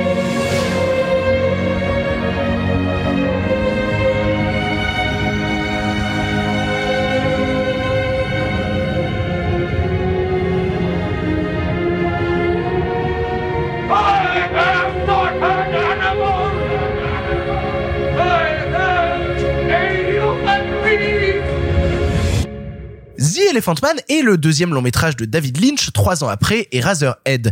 Nommé huit fois aux Oscars pour le film avec zéro récompense à la clé, mais recevant cette année-là quand même le BAFTA du meilleur film, du meilleur réalisateur, du meilleur scénario et du meilleur acteur, et aussi le César du meilleur film étranger, il nous raconte l'histoire de John Merrick, dit l'Elephant Man, interprété par John Hurt, né avec plusieurs difformités physiques importantes et travaillant pour un homme sans scrupules comme Freaks, bon à faire peur au tout venant. Récupéré à l'hôpital de Londres par le docteur Treves, joué par Anthony Hopkins, ce dernier va tenter de le soigner ou tout du moins de lui donner une vie méritée qu'il n'a jamais eue. Inspiré de la vie réelle de Joseph Merrick et d'écrits scientifiques, ce film en noir et blanc vient de ressortir en version Blu-ray unique après un remaster 4K l'an dernier. C'était donc l'occasion d'en toucher un mot et de revenir sur une des premières œuvres de son réalisateur. Je pose la question habituelle même s'il est un peu galvaudé concernant le bonhomme, mais dis donc, c'est qui David Lynch? David Lynch. Euh, c'est un, euh, c'est pas que un cinéaste, c'est aussi un musicien, un photographe euh, et un peintre. Et un météorologue sur YouTube. Oui. Voilà. Oui, oui, il est, il est vraiment euh, pluriactivité le bonhomme. Euh, il est, euh, il est euh, super multitâche comme on dit. Et euh, et c'est quelqu'un que pour le pour le coup j'aime beaucoup. Euh, il a fait 10 longs métrages et il est aussi... Que 10 Que 10, si vous voulez, je pouvais, je peux vous les citer. Il a fait Eraserhead, qui est son premier en 77, Elephant Man, Dune, Blue Velvet, C'est la Lula, Twin Peaks, donc le film euh, qui- Firewalk With Me. Exactement. Lost Highway, euh, une, une histoire vraie, Mulholland Drive euh, et Inland Empire. D'accord. Voilà, donc il en a à 10 et pourtant on, a même créé cet adjectif qui est le cinéma lynchéen. Genre c'est quand même dingue, hein, tous les euh, tous les réalisateurs n'ont pas un adjectif à leur nom. C'est quand même dingue. Et pourquoi? C'est quoi le cinéma lynchéen C'est euh, le cinéma euh, contemporain qui est souvent empreint de surréalisme, d'images complètement oniriques, décalées, et qui a souvent une imagerie euh, dite monstrueuse ou décalée, ou en tout cas qui vient un petit peu titiller notre sensibilité sans jamais tomber dans le cinéma horrifique, car on ne dit jamais qu'un euh, film. Non, mais en fait, on n'a jamais dit d'un film de Lynch, c'est un cinéma euh, d'horreur. On a, on l'a jamais dit, même On, si on a, on a parlé de séquences horrifiques, je pense notamment à la Ex- scène du parking dans Mulholland Drive, euh, des choses comme ça. Moi, dans Mulholland Drive, ce qui me fait le plus peur, c'est la scène des, des instruments euh, invisibles. Enfin, il y a quelque chose qui est euh, qui est de l'ordre vraiment de, de l'horreur et même, euh, on va en parler, De mais dans, dans dans Elephant Man, il y a ce côté de l'image de freaks, d'horreur, d'effroi, mais il n'y a jamais de film proprement d'horreur. Donc c'est un peu ça le cinéma de Lynch. C'est un cinéma extrêmement intellectuel, euh, mais qui va euh, parsemer de l'image très onirique ou euh, ou, ou très euh, euh, très perturbante euh, sur notre conscience du réel, mais pour autant sans jamais toucher au- purement au cinéma dit d'horreur. Et moi, c'est ça que je trouve hyper intéressant. Et si vous avez d'autres questions sur le bonhomme, n'hésitez pas. Bah, moi, j'ai une question déjà parce que bah, moi, j'avais vu beaucoup de, films de Lynch euh, beaucoup plus euh, récents, des œuvres beaucoup plus récentes de Lynch. Moi, la première question que je me suis posée en, découvrant euh, Elephant Man, c'était la question du noir et blanc chez David Lynch parce que Eraserhead est en noir et blanc et Elephant Man est en noir et blanc. On est quand même sur des films qui sont sortis à la fin des années 70, euh, années 80. Euh, c'est commun à l'époque encore de réaliser beaucoup de films en noir et blanc. C'est quelque chose de récurrent chez beaucoup de cinéastes ou c'est d'où vient cette volonté justement chez Lynch de toucher justement à un cinéma noir et blanc et qui même dans sa construction, c'est un truc qui me fascine dans Elephant Man, mais dans la construction des plans, dans la construction du cadre, dans la construction du récit, on n'est pas pour moi dans du cinéma des années 80 où on va chercher le grand angle, où on va chercher le gros plan, on va chercher ces trucs-là. On est très souvent dans des installations et dans des dispositifs qui me rappellent un certain cinéma des années 50, notamment chez, chez Elephant Man, quoi. Bah, ou tout simplement un cinéma un petit peu plus récent. Euh, il faut penser notamment à Carnival of Souls, qui est un film qui va avoir une influence énorme et déterminante chez Lynch et qui va vraiment euh, faire faire l'objet, on va dire, un peu d'une espèce de matrice esthétique, mais mais qui ne s'est pas arrêté à ces deux films-là. Euh, moi, je fais partie des gens qui sont très sceptiques sur la troisième saison de Twin Peaks. Il n'empêche qu'il y a un épisode central. Épisode 8. L'épisode 8, putain! Tout le monde nous parle de l'épisode 8 avec l'explosion nucléaire, quoi. Ça, Oui, euh, mais- J'en fais encore des cauchemars la nuit. Voilà, mais qui est un épisode sur le noir et blanc et qui est un épisode sur la texture et la tessiture de l'image qui revient au noir et blanc. Et justement, moi, je trouve très intéressant ce que tu disais, Sophie, parce que tu disais, voilà, on peut pas dire que c'est un réalisateur de films d'horreur. Moi, justement, ce qui m'intéresse avec Lynch, c'est que j'ai le sentiment, il me semble que c'est un réalisateur qui assume en grande partie, et je trouve ça passionnant, euh, de travailler nos émotions et le ressenti sur le spectateur. C'est-à-dire, en gros, il dit, moi, mon instrument, c'est pas le cadre, c'est pas le cinéma, c'est le spectateur. Mon instrument, c'est le spectateur, c'est avec lui que je vais jouer. Et il me semble que les émotions qu'il évoque chez nous, qu'il éveille en nous, en tout cas, qu'il éveille en moi, sont essentiellement des émotions qui ont un trait au cinéma d'horreur. Et pour moi, Lynch, dans beaucoup de films, est un cinéaste horrifique. C'est vrai dans Eraserhead. C'est vrai, enfin, non, bref, c'est vrai dans beaucoup, beaucoup de Ah, en ses fait, il, in- il, il insère du fantastique, mais en fait, vraiment, ce qui moi me frappe, c'est qu'il a un regard vraiment genre sombre et halluciné sur la nature humaine. Tu vois, genre il va, il va euh, distordre la réalité pour nous. C'est un peu comme une sorte de uncanny valley. Enfin, genre, oui, si mais je parce peux qu'il dire ça distord comme la ça. temporalité euh, dans, dans le Highway. La première terreur, elle ne vient même pas de l'homme à la caméra qui est un espèce de D'un vampire. coup de fil, putain. Mais surtout, elle vient de l'espace dans les dialogues. C'est-à-dire, c'est un type qui, au lieu de te dire euh, bonjour, comment ça va, euh, ça va, te fait bonjour, comment ça va. Moi personnellement, Lost Highway, ça m'a terrifié. Hein. Vraiment le, le, le, le mec au visage blanc qui se ramène et qui commence à lui dire bonjour monsieur, je suis chez vous actuellement. Allez-y, appelez chez Le vous. vous verrez fil. que je suis chez vous. C'est ça, Quoi c'est le, le, le fameux Pardon coup de fil. monsieur. Mais est-ce que le reste peut être qualifié de- En fait, pour moi, le, le, Lost le- Highway non, pas particulièrement non, pour non, le reste. mais hein. aucun, aucun. Et, et pour autant, euh, pour moi, le, le plus proche de son film d'horreur, c'est euh, Eraserhead. Genre littéralement, parce qu'il y a, il y a une dimension où on est quasiment que dans un univers purement fantastique avec ce euh, mouton de poussière qui danse qui est quand même ce, le, le, le principal euh, cauchemar que j'ai dans ma vie. Et, euh, et, et mais, mais les autres et euh, il y en a qui sont très très ancrés dans le réel et même dans des euh, dans des sphères très isolées euh, des États des États-Unis puisque tous ces films se passent euh, sur le continent américain. Et je pense à l'heure et Lula. C'est pas parce que c'est le film le plus ancré dans le réel qu'il n'y a pas les plus grandes images horrifiques. Mais pour moi, c'est exactement ce que j'allais te dire. Pour moi, la tête de Willem Dafoe, dans, Oui. euh, dans- dans- dé- déformée par ce putain de bas, et puis ces images, voilà, de viande qui pourrissent dans ce truc. Enfin ouais, pour moi, c'est et Lula, c'est un grand film d'horreur romanesque. Pour le coup, euh, pour revenir et pour recentrer à, à- sur sur Elephant Man, Elephant Man, c'est le premier film qui est produit par la société de production de, de Mel Brooks. Donc c'est marrant parce qu'on parle beaucoup de cinéma horrifique, on parle beaucoup de ce genre de trucs là, et pourtant Mel Brooks c'est pas quelqu'un qui a une image qui est associée particulièrement au cinéma horrifique justement. mais au genre bah, qui est associé au genre, mais qu'on tendrait plutôt. En fait, moi, dès que je, je pense à Mel Brooks, je pense au, pro, au produ, enfin, au film Les Producteurs, je pense à des choses comme ça. Donc, j'ai plutôt tendance à penser à des choses qui sont pas issues justement d'un certain, d'un certain cinéma euh, surréaliste comme euh, comme Lynch peut avoir tendance à, à le pousser, à le pousser dans ses extrêmes. Mais alors oui, mais moi je te dirais, pour moi les deux genres les plus proches, c'est la comédie et l'horreur. Ce sont les deux genres qui ne peuvent exister que par le tempo et qui sont capables de nous faire croire, pour nous terrifier ou nous faire rire, à n'importe quoi uniquement par la grâce du rythme. Mais pour le coup, voilà, comme tout film de David Lynch, on est inévitablement bercé par des séquences qui sont surréalistes, qui vont justement dans un décalage avec le réel en permanence. Et je sais que bah, ces séquences surréalistes, ça peut laisser des gens à l'extérieur ou quoi. Euh, toi, Marc, par exemple, c'est un truc qui te touche, le surréalisme chez Lynch, c'est quelque chose qui, te laisse extérieur au récit ou c'est quelque chose qui t'emporte? Oui et non. D'accord, merci pour la réponse. Non, je dis ça parce que chez Lynch, moi, je crois que je préfère les, les films de Lynch qui sont le plus, euh, on va dire ça un peu grossièrement en phase avec le, le réel, c'est-à-dire le Genre film- une histoire simple. Euh, mais une histoire simple qui est littéralement, je trouve, un de ses plus beaux films. Euh, Produit ou- par Disney. Ou, ou Blue Velvet, euh, ou euh, où on en a parlé Sailor et Lula, mais bref. Et pour pour tout dire, en fait, j'avais un peu la flemme de revoir euh, Elephant Man, qui est un film que j'avais découvert ado et qui fait partie euh, Elephant Man fait vraiment partie de ce genre de grand film d'auteur que souvent on découvre adolescent. Mais toi, je sais que tu l'as vu là pour la première fois, mais souvent c'est le genre de film qu'on découvre dans son parcours adolescent de cinéphilie parce que voilà, il- David Lynch, un nom qui fait euh, qui fait qui fait un peu rêver, etc. Puis il s'avère qu'Elephant Man est un de ses films entre guillemets les plus accessibles. Et, euh, et il s'avère que malgré cette flemme de le revoir, euh, j'ai été euh, très ému en fait par ce revisionnage parce que du coup je crois que j'avais pas revu le film depuis 12 ou 15 ans, quelque chose comme ça. Donc j'en gardais des images immensément fortes parce qu'il y a dedans des travelling dont on se souvient toute sa vie. Évidemment, le fameux travelling très connu, le travelling avant vers euh, Anthony Hopkins qui lâche sa première larme et le travelling équivalent un peu plus, beaucoup plus tard dans le film vers John Merrick qui lâche sa première larme aussi. Mais mais surtout, moi, ce qui m'a bouleversé dans le film, c'est que il a pas euh, tout ça dont tu parles sur de, de trucs surréalistes. Il y a euh, il y a, Ah, il y a même- quatre séquences ouais, le il y a trois ou quatre séquences, ouais. Ouais, il y a quatre séquences dans le film qui sont concernées par ça.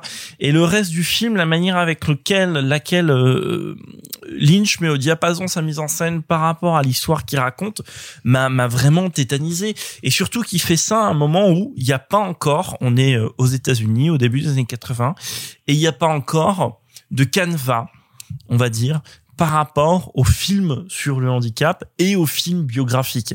Donc, il y a quand même cette liberté de mouvement qui lui permet quand même d'inclure certains effets dont tu as parlé, mais en même temps parfois de faire purement, et c'est pas un gros mot, un classicisme qui est d'une beauté mais déchirante. Pourquoi? Parce qu'il a, de un, je vais dire des choses tr- très banales, je vais dire une, suite de choses très banales là.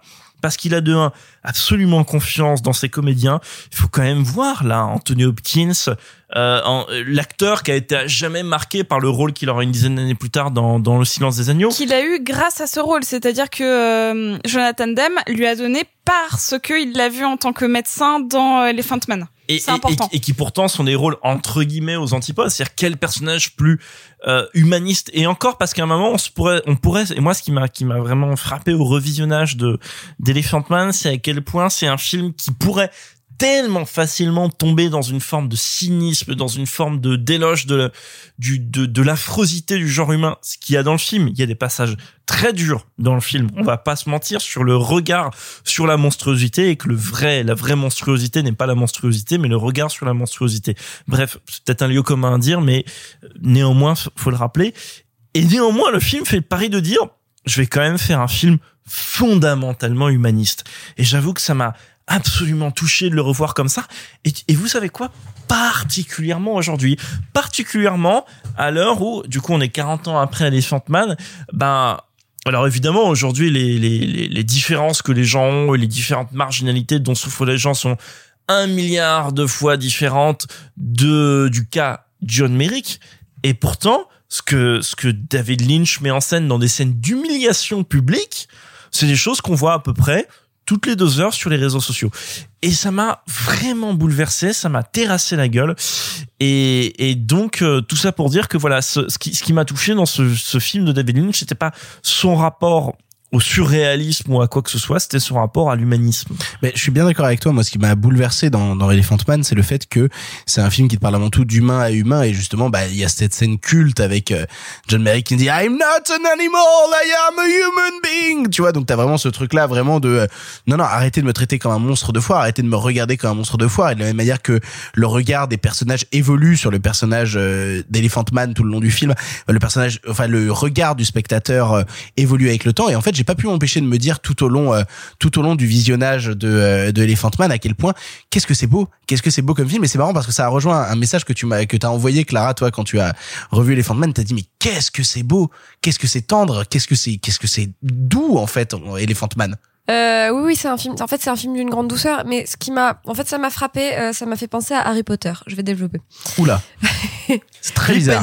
En fait, ce qui m'intéresse, c'est le parallèle avec Harry Potter, qui est bien sûr un peu poète poète. C'est cette façon de montrer de façon presque naïve que eh, peut-être que les gens un peu chelous, en fait, c'est les gens normaux.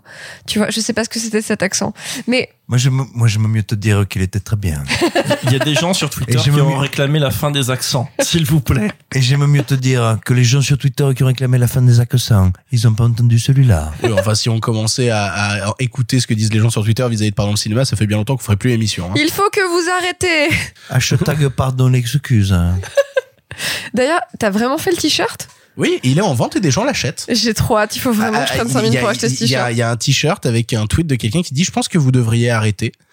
et, et vraiment, Merci bah, les gens. Mais Merci non, les gens. et bah, du coup, merci parce qu'on se fait de l'argent avec ça maintenant. C'est C'est très pas, aimable. il faut que vous arrêtez. C'est en il il a faut pas que une faute de arrêtiez. français. Non, il non, faut non. que vous arrêtiez. Non, non, non, c'est- il faut que vous arrêtez. Il faut que vous arrêtez. Il faut que C'est- vous arrêtez. Vraiment, il faut que vous arrêtez. Et j'étais genre, J'adore. Oui, et Bon, bah, bref, eh bah, nous arrêtons pas. Nous arrêtons pas.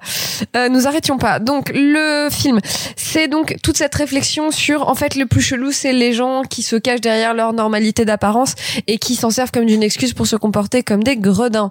Voilà, j'ai pas grand chose de plus à dire que j'avais oublié à quel point l'image était sublime, à quel point le noir et blanc était effectivement extrêmement moelleux euh, et à quel point est-ce qu'on te montre des choses pas jolies jolies, euh, euh, le tout euh, avec une lumière sublime, un cadre sublime, un de la patine, de l'image sublime. Mais voilà, en tout cas, moi, ce qui m'intéresse le plus dans ce film-là, c'est cette démarche de te montrer que le que la plus loin de normalité et L apostrophe anormalité ne se situe pas là où l'on croit. Pour le coup, moi, il y a un détail sur lequel j'aimerais revenir dans Elephant Man, c'est de l'ordre du détail, mais c'est un truc qui m'a marqué, c'est la musique, la musique de John Morris. Le son, même en général. Ben, en, en- en fait, si je si j'ai un truc autant sur la musique, c'est parce qu'il y a- il y a un thème qui revient dans le film, notamment dans les scènes surréalistes, euh, qui vient de John Morris. Donc John Morris qui était très associé au cinéma de Mel Brooks et notamment, bah, c'est la personne qui a fait la musique euh, des producteurs et de ce genre de choses là. Et il y a un truc que j'ai pas pu m'empêcher de me dire dans le côté un peu euh, un peu fantasmagorique de la musique par instant, qui est putain. Danny Elfman a tout pompé à John Morris en fait. Danny Elfman est une fraude parce que vraiment quand tu entends le thème d'Elephant Man, quand tu entends les premières notes du thème d'Elephant Man pendant la première partie du film, je peux pas m'empêcher de me dire à quel point genre merde, on dirait du Danny Elfman 10-15 ans avant que Danny Elfman trouve sa Ah, patte quoi. Je, je me demande à quel point Danny Elfman n'était pas déjà musicien dans les années 80, sachant qu'il avait un Ah, groupe non mais, ah, non, avant. ah, non, mais c'est tout à fait probable. Oui parce qu'il avait le groupe euh, où il faisait euh, où il faisait la chanson And the euh, Bongo exactement Ongo Bongo ça Ongo s'appelait Bongo. Ongo Bongo. Mais mais du coup ouais, j'ai pas pu m'empêcher de me faire cette réflexion peut-être peut-être un peu bête qui est que à quel point la musique de John Morris s'approche de la musique de Danny Elfman. Attendez, mais plus simple que ça, c'est juste que ça vient du même registre musical, qui est de la musique de de, de foire. Bien sûr, oui. Oui, oui. Oui, ils ont les mêmes références. La- Ils ont la- littéralement le- les mêmes Le références. premier film, il faut savoir pour Danny Elfman que euh, il a fait la musique du, du flic de Beverly Hills en 84, mais que son premier film est de 82, donc vraiment pas longtemps après, mais que Pee-wee, sa première collaboration avec Burton, est de 85. Donc Donc c'est 5 ans après euh, c'est Elephant 5 Man ans quoi. après. Et, Genre, euh, et puis c'est ce qu'était en train de dire Marc, c'est ce sont les ce sont les mêmes références, c'est le carnival, c'est la foire et, et justement il y a des motifs euh, qui sont communs mais c'est assez logique, il faut il faut pas forcément y voir le diable. Et, et le carnaval et la foire et les freaks, est-ce que c'est pas cette légère distorsion de la réalité qui te fait un peu peur C'est de la musique que tu connais, mais qui est légèrement effrayante. En figurique dirait-on. Oh crève. Mais mais par Ah, contre, ok. toi- toi, du coup, toi, tu parlais de la musique et moi, en fait, ce qui m'a choqué au revisionnage, c'est pas tant, euh, c'est pas tant l'image de de Freddy Francis, qui est d'ailleurs un directeur de la photo qui a accompagné Lynch sur d'autres films, mais bref, surtout le son. En fait, c'est ça qui m'a vraiment euh, marqué particulièrement dans cette restauration. C'est le travail sur le son. C'est comment il y a cette sorte de bruit sourd dans toutes les scènes en extérieur au début, dans Londres, ce sort de bruit sourd qui qui qui qui qui en, en- comment dire qui embrume presque la piste sonore du film, euh, où, peut-être plus tard on se rend compte qu'en fait c'est le c'est le gaz qui transite dans tous les tuyaux qu'on entend dans ce Londres industriel de la fin du du du, du 19e. Bref, et tout le travail sur les bruitages, sur là où où un moment crèche euh, John Merrick dans ce ce sort de grenier au-dessus du clocher, etc. Bref, le travail sur le son auquel a participé directement David Lynch. hein. D'ailleurs, David Lynch avait directement travaillé avec les ingénieurs du son sur le son, pas juste en tant que réalisateur, euh, carrément en tant que, Bah, que après, il, technicien il du était son. particulièrement perfectionniste parce qu'à la base, c'est même lui qui voulait faire lui-même Le les maquillage Oui, il voulait faire. Je l'avais comme Sophie. C'est ça, il, il voulait faire lui-même les prothèses du personnage et en fait il s'est rendu compte qu'il y arriverait pas et il a appelé au final quelqu'un pour le faire et du coup John Hurt se tapait 5 heures de make-up par jour pour pouvoir euh, faire le film et, et même John Et Hurt deux heures de démaquillage. et, et même en plus John Hurt a déclaré à sa compagne de l'époque en faisant le film putain ils ont presque réussi à me dégoûter d'être acteur vraiment vraiment tellement c'était compliqué de jouer avec cette couche de cette couche de Et make-up hein. John Hurt était un énorme fumeur, en tout cas à l'époque, et, euh, et du coup il était deg parce qu'avec sa prothèse qu'on mettait donc 5 heures à poser, 2 heures à enlever, ben il pouvait pas fumer avec la prothèse. Donc en fait il était. Sinon, elle prenait feu. Mais oui, mais quel enfer Ah bah, de toute façon, en général, je peux pas fumer avec la prothèse. hein. Mais, mais, mais même plus loin, parce que tu parlais de, je vais juste faire une petite, moi aussi, j'ai mes, j'ai mes sophiches, mais ce qui, me- ce qui est un peu génial, c'est que pour, du coup, pour faire ce fameux make-up et, et pour ceux qui le trouveraient, euh, entre guillemets, carton-pâte aujourd'hui, euh, regardez les photos euh, du vrai John Merrick, en fait, c'est quand même assez impressionnant. Euh, C'est même très ressemblant au c'est- film, hein. C'est, C'est même très réaliste. C'est un dénommé Christopher Tucker qui a, en fait, il y a- c'est un dénommé Christopher Tucker qui a fait ça. Quoi, Chris Tucker? Hyper impressionnant. Chris Tucker, auquel vous connaissez forcément parce que vous lui devez les fameux euh, créations d'extraterrestres de la cantina de Star Wars. Oh, C'est trop lui. bien Et ce qui me fascine dans le film, là, c'est absolument trivial ce que je vais dire, c'est d'avoir fait de John Hurt entre guillemets le monstre, même si euh, le, le film dit que ça n'est pas lui le monstre, lui qui l'année auparavant d'Elephant Man dans Alien portait en lui le monstre. Et, et juste de dire je prends John Hurt pour faire ça me fascine. Et j'aimerais enfin faire un dernier euh, tant qu'on est sur des parallèles je fais un dernier parallèle qui moi m'a beaucoup bouleversé au revisionnage du film c'est que ce, ce film là arrive quasiment 20 ans après un autre film qui parle de différence d'altérité de pénibilité de communication etc de du fait d'être coupé du monde et qui est aussi avec Anne Bancroft qui joue dans les deux films. Miracle en Alabama, c'est un film qui parle de cette petite fille qui est aveugle, muette et sourde et qui a une impossibilité fondamentale de communiquer au monde qui est traitée au début du film littéralement comme un animal, comme une sauvageonne, avant qu'en fait on se rende compte fondamentalement de son humanité que c'est avant tout un problème de communication et d'acceptation d'une forme de marginalité. Et le fait que ces deux films se fassent écho à 20 ans d'écart avec encore une fois la même actrice dans les deux films, Anne Bancroft, ça me ça me touche beaucoup. Et voyez voyez Miracle en Alabama, ça va vous démolir la gueule.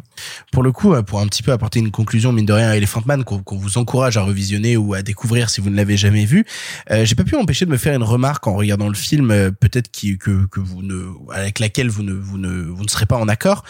Euh, en fait, plus je regardais Elephant Man, plus j'arrivais à, à une conclusion qui était terrible, qui était est-ce que c'est encore possible de faire ce genre de long métrage en 2020 Est-ce que c'est encore possible, euh, et- par exemple, d'avoir des nouveaux auteurs, des nouveaux auteurs qui arriveraient avec des propositions qui sont à la fois ancrées, parce que c'est pas un cinéma des années 80 qui est convoqué dans Elephant Man, c'est un cinéma des années 50 qui est convoqué dans son imagerie, dans sa texture, dans dans dans dans, dans Attends, ses on a vu designs, etc. La semaine dernière. Oui, euh, on oui, en mais fait qui en encore même des temps- films absolus. hein. Oui, mais là, on parle d'un film en noir et blanc, avec parfois des moments surréalistes, qui utilisent une imagerie issue des années 50. Est-ce qu'encore aujourd'hui, on arriverait à produire des films qui iraient en plus dans des, dans des trucs comme aux Oscars, derrière, au BAFTA et tout Est-ce qu'on arriverait encore à produire ce genre de film en 2020 Non, parce que en fait, c'est un débat que tu peux vraiment. euh, bah, c'est un débat que tu peux te, te poser devant n'importe quel film. Tu prends n'importe quel film entre guillemets du passé qu'on a qu'on a chroniqué dans cette émission et tu te demandes à chaque fois est-ce qu'on peut refaire encore tel film? Et non, euh, Elephant Man c'est sorti en 81, c'est un film de son temps et et particulièrement le il y a un prof qui me disait il y a rien de plus vrai que ce truc qui il y a rien de plus daté et datable que le cinéma. Donc la réponse est non. Et après on peut encore faire des films qui tabassent la gueule ou des films qui dénoncent ou des films pleins d'humanité etc mais Elephant Man non c'est sorti à un moment. C'est le deuxième film d'un grand réalisateur qui depuis s'est confirmé. Donc non. Alors moi je te dirais oui, mais c'est être d'accord avec toi, c'est oui parce qu'en fait à chaque époque ces transgressions, ces surprises et ces ruptures de ton et notamment moi un truc que je trouve sachant que moi, Elephant Man est un film qui ne me parle pas. C'est un film brillant, c'est un film admirable, c'est un film qui m'aime peu, mais justement, je suis fasciné de voir comme ce film qui ne me touche pas me sidère par sa pureté, son intelligence, sa précision. Et ben justement, à chaque époque, il y aura des films qui vont réactiver du classique, réactiver de l'intelligence, faire des ruptures de ton. Ce ne seront pas les mêmes, ce ne seront pas pour les mêmes raisons, mais chaque époque les aura. Alors oui et non. Euh, le, le, Trop bien, on a eu à gauche, à droite, au milieu, quoi. Non, en vrai, euh, je, je vais aller contre les deux garçons, dans le sens où je pense qu'aujourd'hui, on a eu pas mal de films qui se tournent vers le passé. Euh, je vais citer deux exemples. Tu parlais du noir et blanc, de tout ça, de films qui sont vraiment inscrits dans une autre époque, sachant que Elephant Man, ça se passe vraiment longtemps, longtemps avant, jadis, euh, et que... Euh, bah, on a eu euh, le cas de The Artist qui se passe ni dans la même époque ni Oui, dans mais regardons les textures de The Artist, à quel point Je- elles sont d'une n'aime infinie comparée à Artist, celles de, de The Elephant Man. Hein. je n'ai- je- je n'aime pas The Oh, Artist. bah, euh, quand même. Je n'aime pas The Artist, c'est pas le souci. C'est juste que c'est un film qui s'inspire, qui est euh, qui est vraiment inspiré d'un cinéma des années 30, voire 40, sachant que euh, vraiment ma spécialité et je n'en ai jamais parlé encore et ce sera un, un sujet un jour que je suis fan des films de Fred Astaire et de Ginger Rogers et de la comédie musicale de l'âge d'or. Et bon, en tout cas, ça s'en est inspiré sans jamais euh, le toucher, mais en tout cas, voilà. Ou même, je vais prendre un autre film que j'aime pas parce que j'adore ça. Je vais prendre Green Book, qui euh, lui aussi s'inspire de cette espèce de racisme d'une autre époque pour parler du racisme d'aujourd'hui. Donc, je pense que le cinéma d'aujourd'hui se tend vers un cinéma aussi du passé pour aller briller dans des cérémonies, pour essayer de faire un pseudo message social qu'on a tous, j'espère, déjà compris. Et, euh, et donc oui, non, euh, je, je pense pas qu'un film aussi unique qu'Elephant Man puisse être refaisable aujourd'hui, puisque évidemment, j'espère qu'aucun film n'est absolument euh, duplicable dans, enfin maintenant là tout de suite. Et je suis contente qu'il soit là où il est et qu'on puisse le revoir maintenant. Mais est-ce que le cinéma d'aujourd'hui essaye de singer le cinéma du passé, j'utilise ce mot genre parce que je trouve qu'il le fait mal. Euh, les Est-ce deux... qu'il essaie d'éléphanter le cinéma du passé? Ouh Nul. Non, mais pour euh, en tout cas les deux exemples que j'ai pris, oui, euh, je pense à The Artist que que, que j'aime pas trop, mais voilà, il, il s'inspire d'un cinéma vraiment vraiment ancien pour peut-être essayer d'ouvrir une porte d'entrée ou Green Book pareil qui se situe à une autre époque pour essayer de parler du Est-ce qu'on peut arrêter de parler de Green Book quand on parle d'Elephant Man? Je vous en supplie. Non, mais j'ai pris, j'ai dit que j'aimais pas le film, hein, t'inquiète Oui, pas. bah oui. Mais la, la question c'était est-ce que le film est refaisable aujourd'hui? Euh, J'imagine que non. Parce que euh, on, on pourra jamais refaire Elephant Man parce que c'est une petite pépite et une petite étincelle dans un cinéma et même dans une filmographie parce que je pense que sincèrement c'est le plus accessible de Lynch de toute sa filmographie c'est celui qui parle au plus grand nombre non non si si cherche pas c'est vraiment C'est le- Laure et Lula. Oh, avec Non, Inland non. Empire.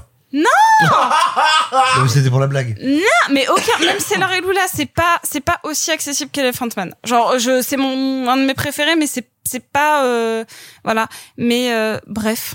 Je sais plus où j'en étais, mais en tout cas, euh, non, je, oui et non. Donc oui, on a un cinéma actuel qui se passe, qui se tourne vers le passé pour essayer de faire passer des messages présents. Et en même temps, bah, j'espère que personne n'essaiera de refaire euh, Elephant Man pour qu'il reste où il est au chaud et bien précieux. Tu as bien raison, le cinéma se conjugue au présent, mais aussi au passé. Ouin. Non, et puis du coup, on, je, je, pour rebondir sur ce que dit Sophie, après je boucle sur un truc que je disais au début.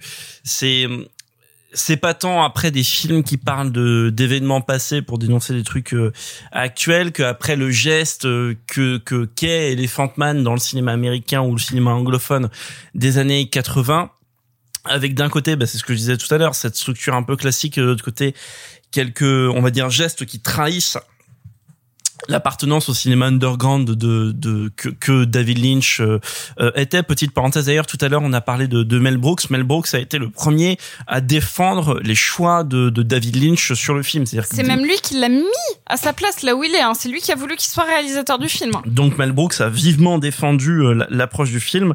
Et enfin, pour vraiment boucler ce que je disais au début, il s'avère que depuis, euh, il y a pas mal de films sur des sujets, je dirais pas des films identiques, mais des films sur des sujets connexes qui sont arrivés, soit sur du coup sur des handicaps, soit sur euh, bah, des films biographiques, parce que du coup on est dans le biopic. Et sur les éléphants aussi, beaucoup. Et sur les éléphants, euh, ça trompe Genre énormément. Dumbo de Tim Burton Et, et ce qui fait que du coup c'est un genre entre guillemets plus formaté euh, qui euh, voilà s'inscrit pas de la même manière. Et après dans les années qui suivirent dans les années qui suivirent Elephant Man il y a eu euh, Amadeus qui a changé la conception du biopic etc donc évidemment tu vois c'est comme si tu me demandais est-ce qu'aujourd'hui on ferait un film comme Amadeus? Oui non je ne sais pas. C'est c'est des films qui changent un peu le rapport euh, à leur genre.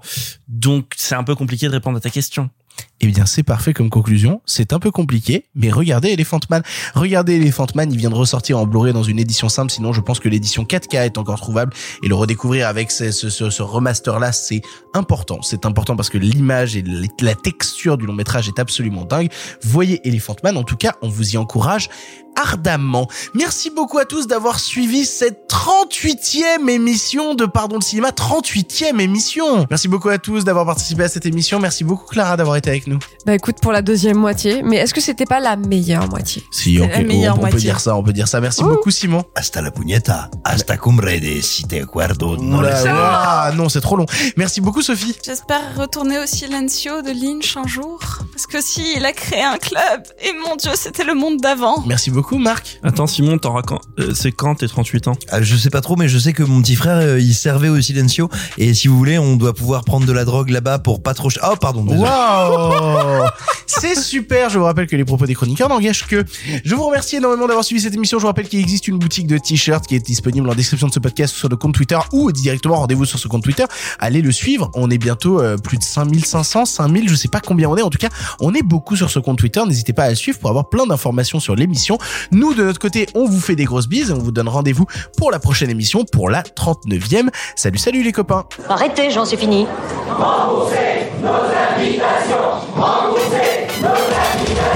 Qu'allons-nous faire par Osiris Mais il se débrouille Une relève toutes les deux semaines, me faut pas deux quand même Le cinéma fait de toi un bon gamin Et que c'est quoi? Maintenant c'est fini, va falloir rentrer.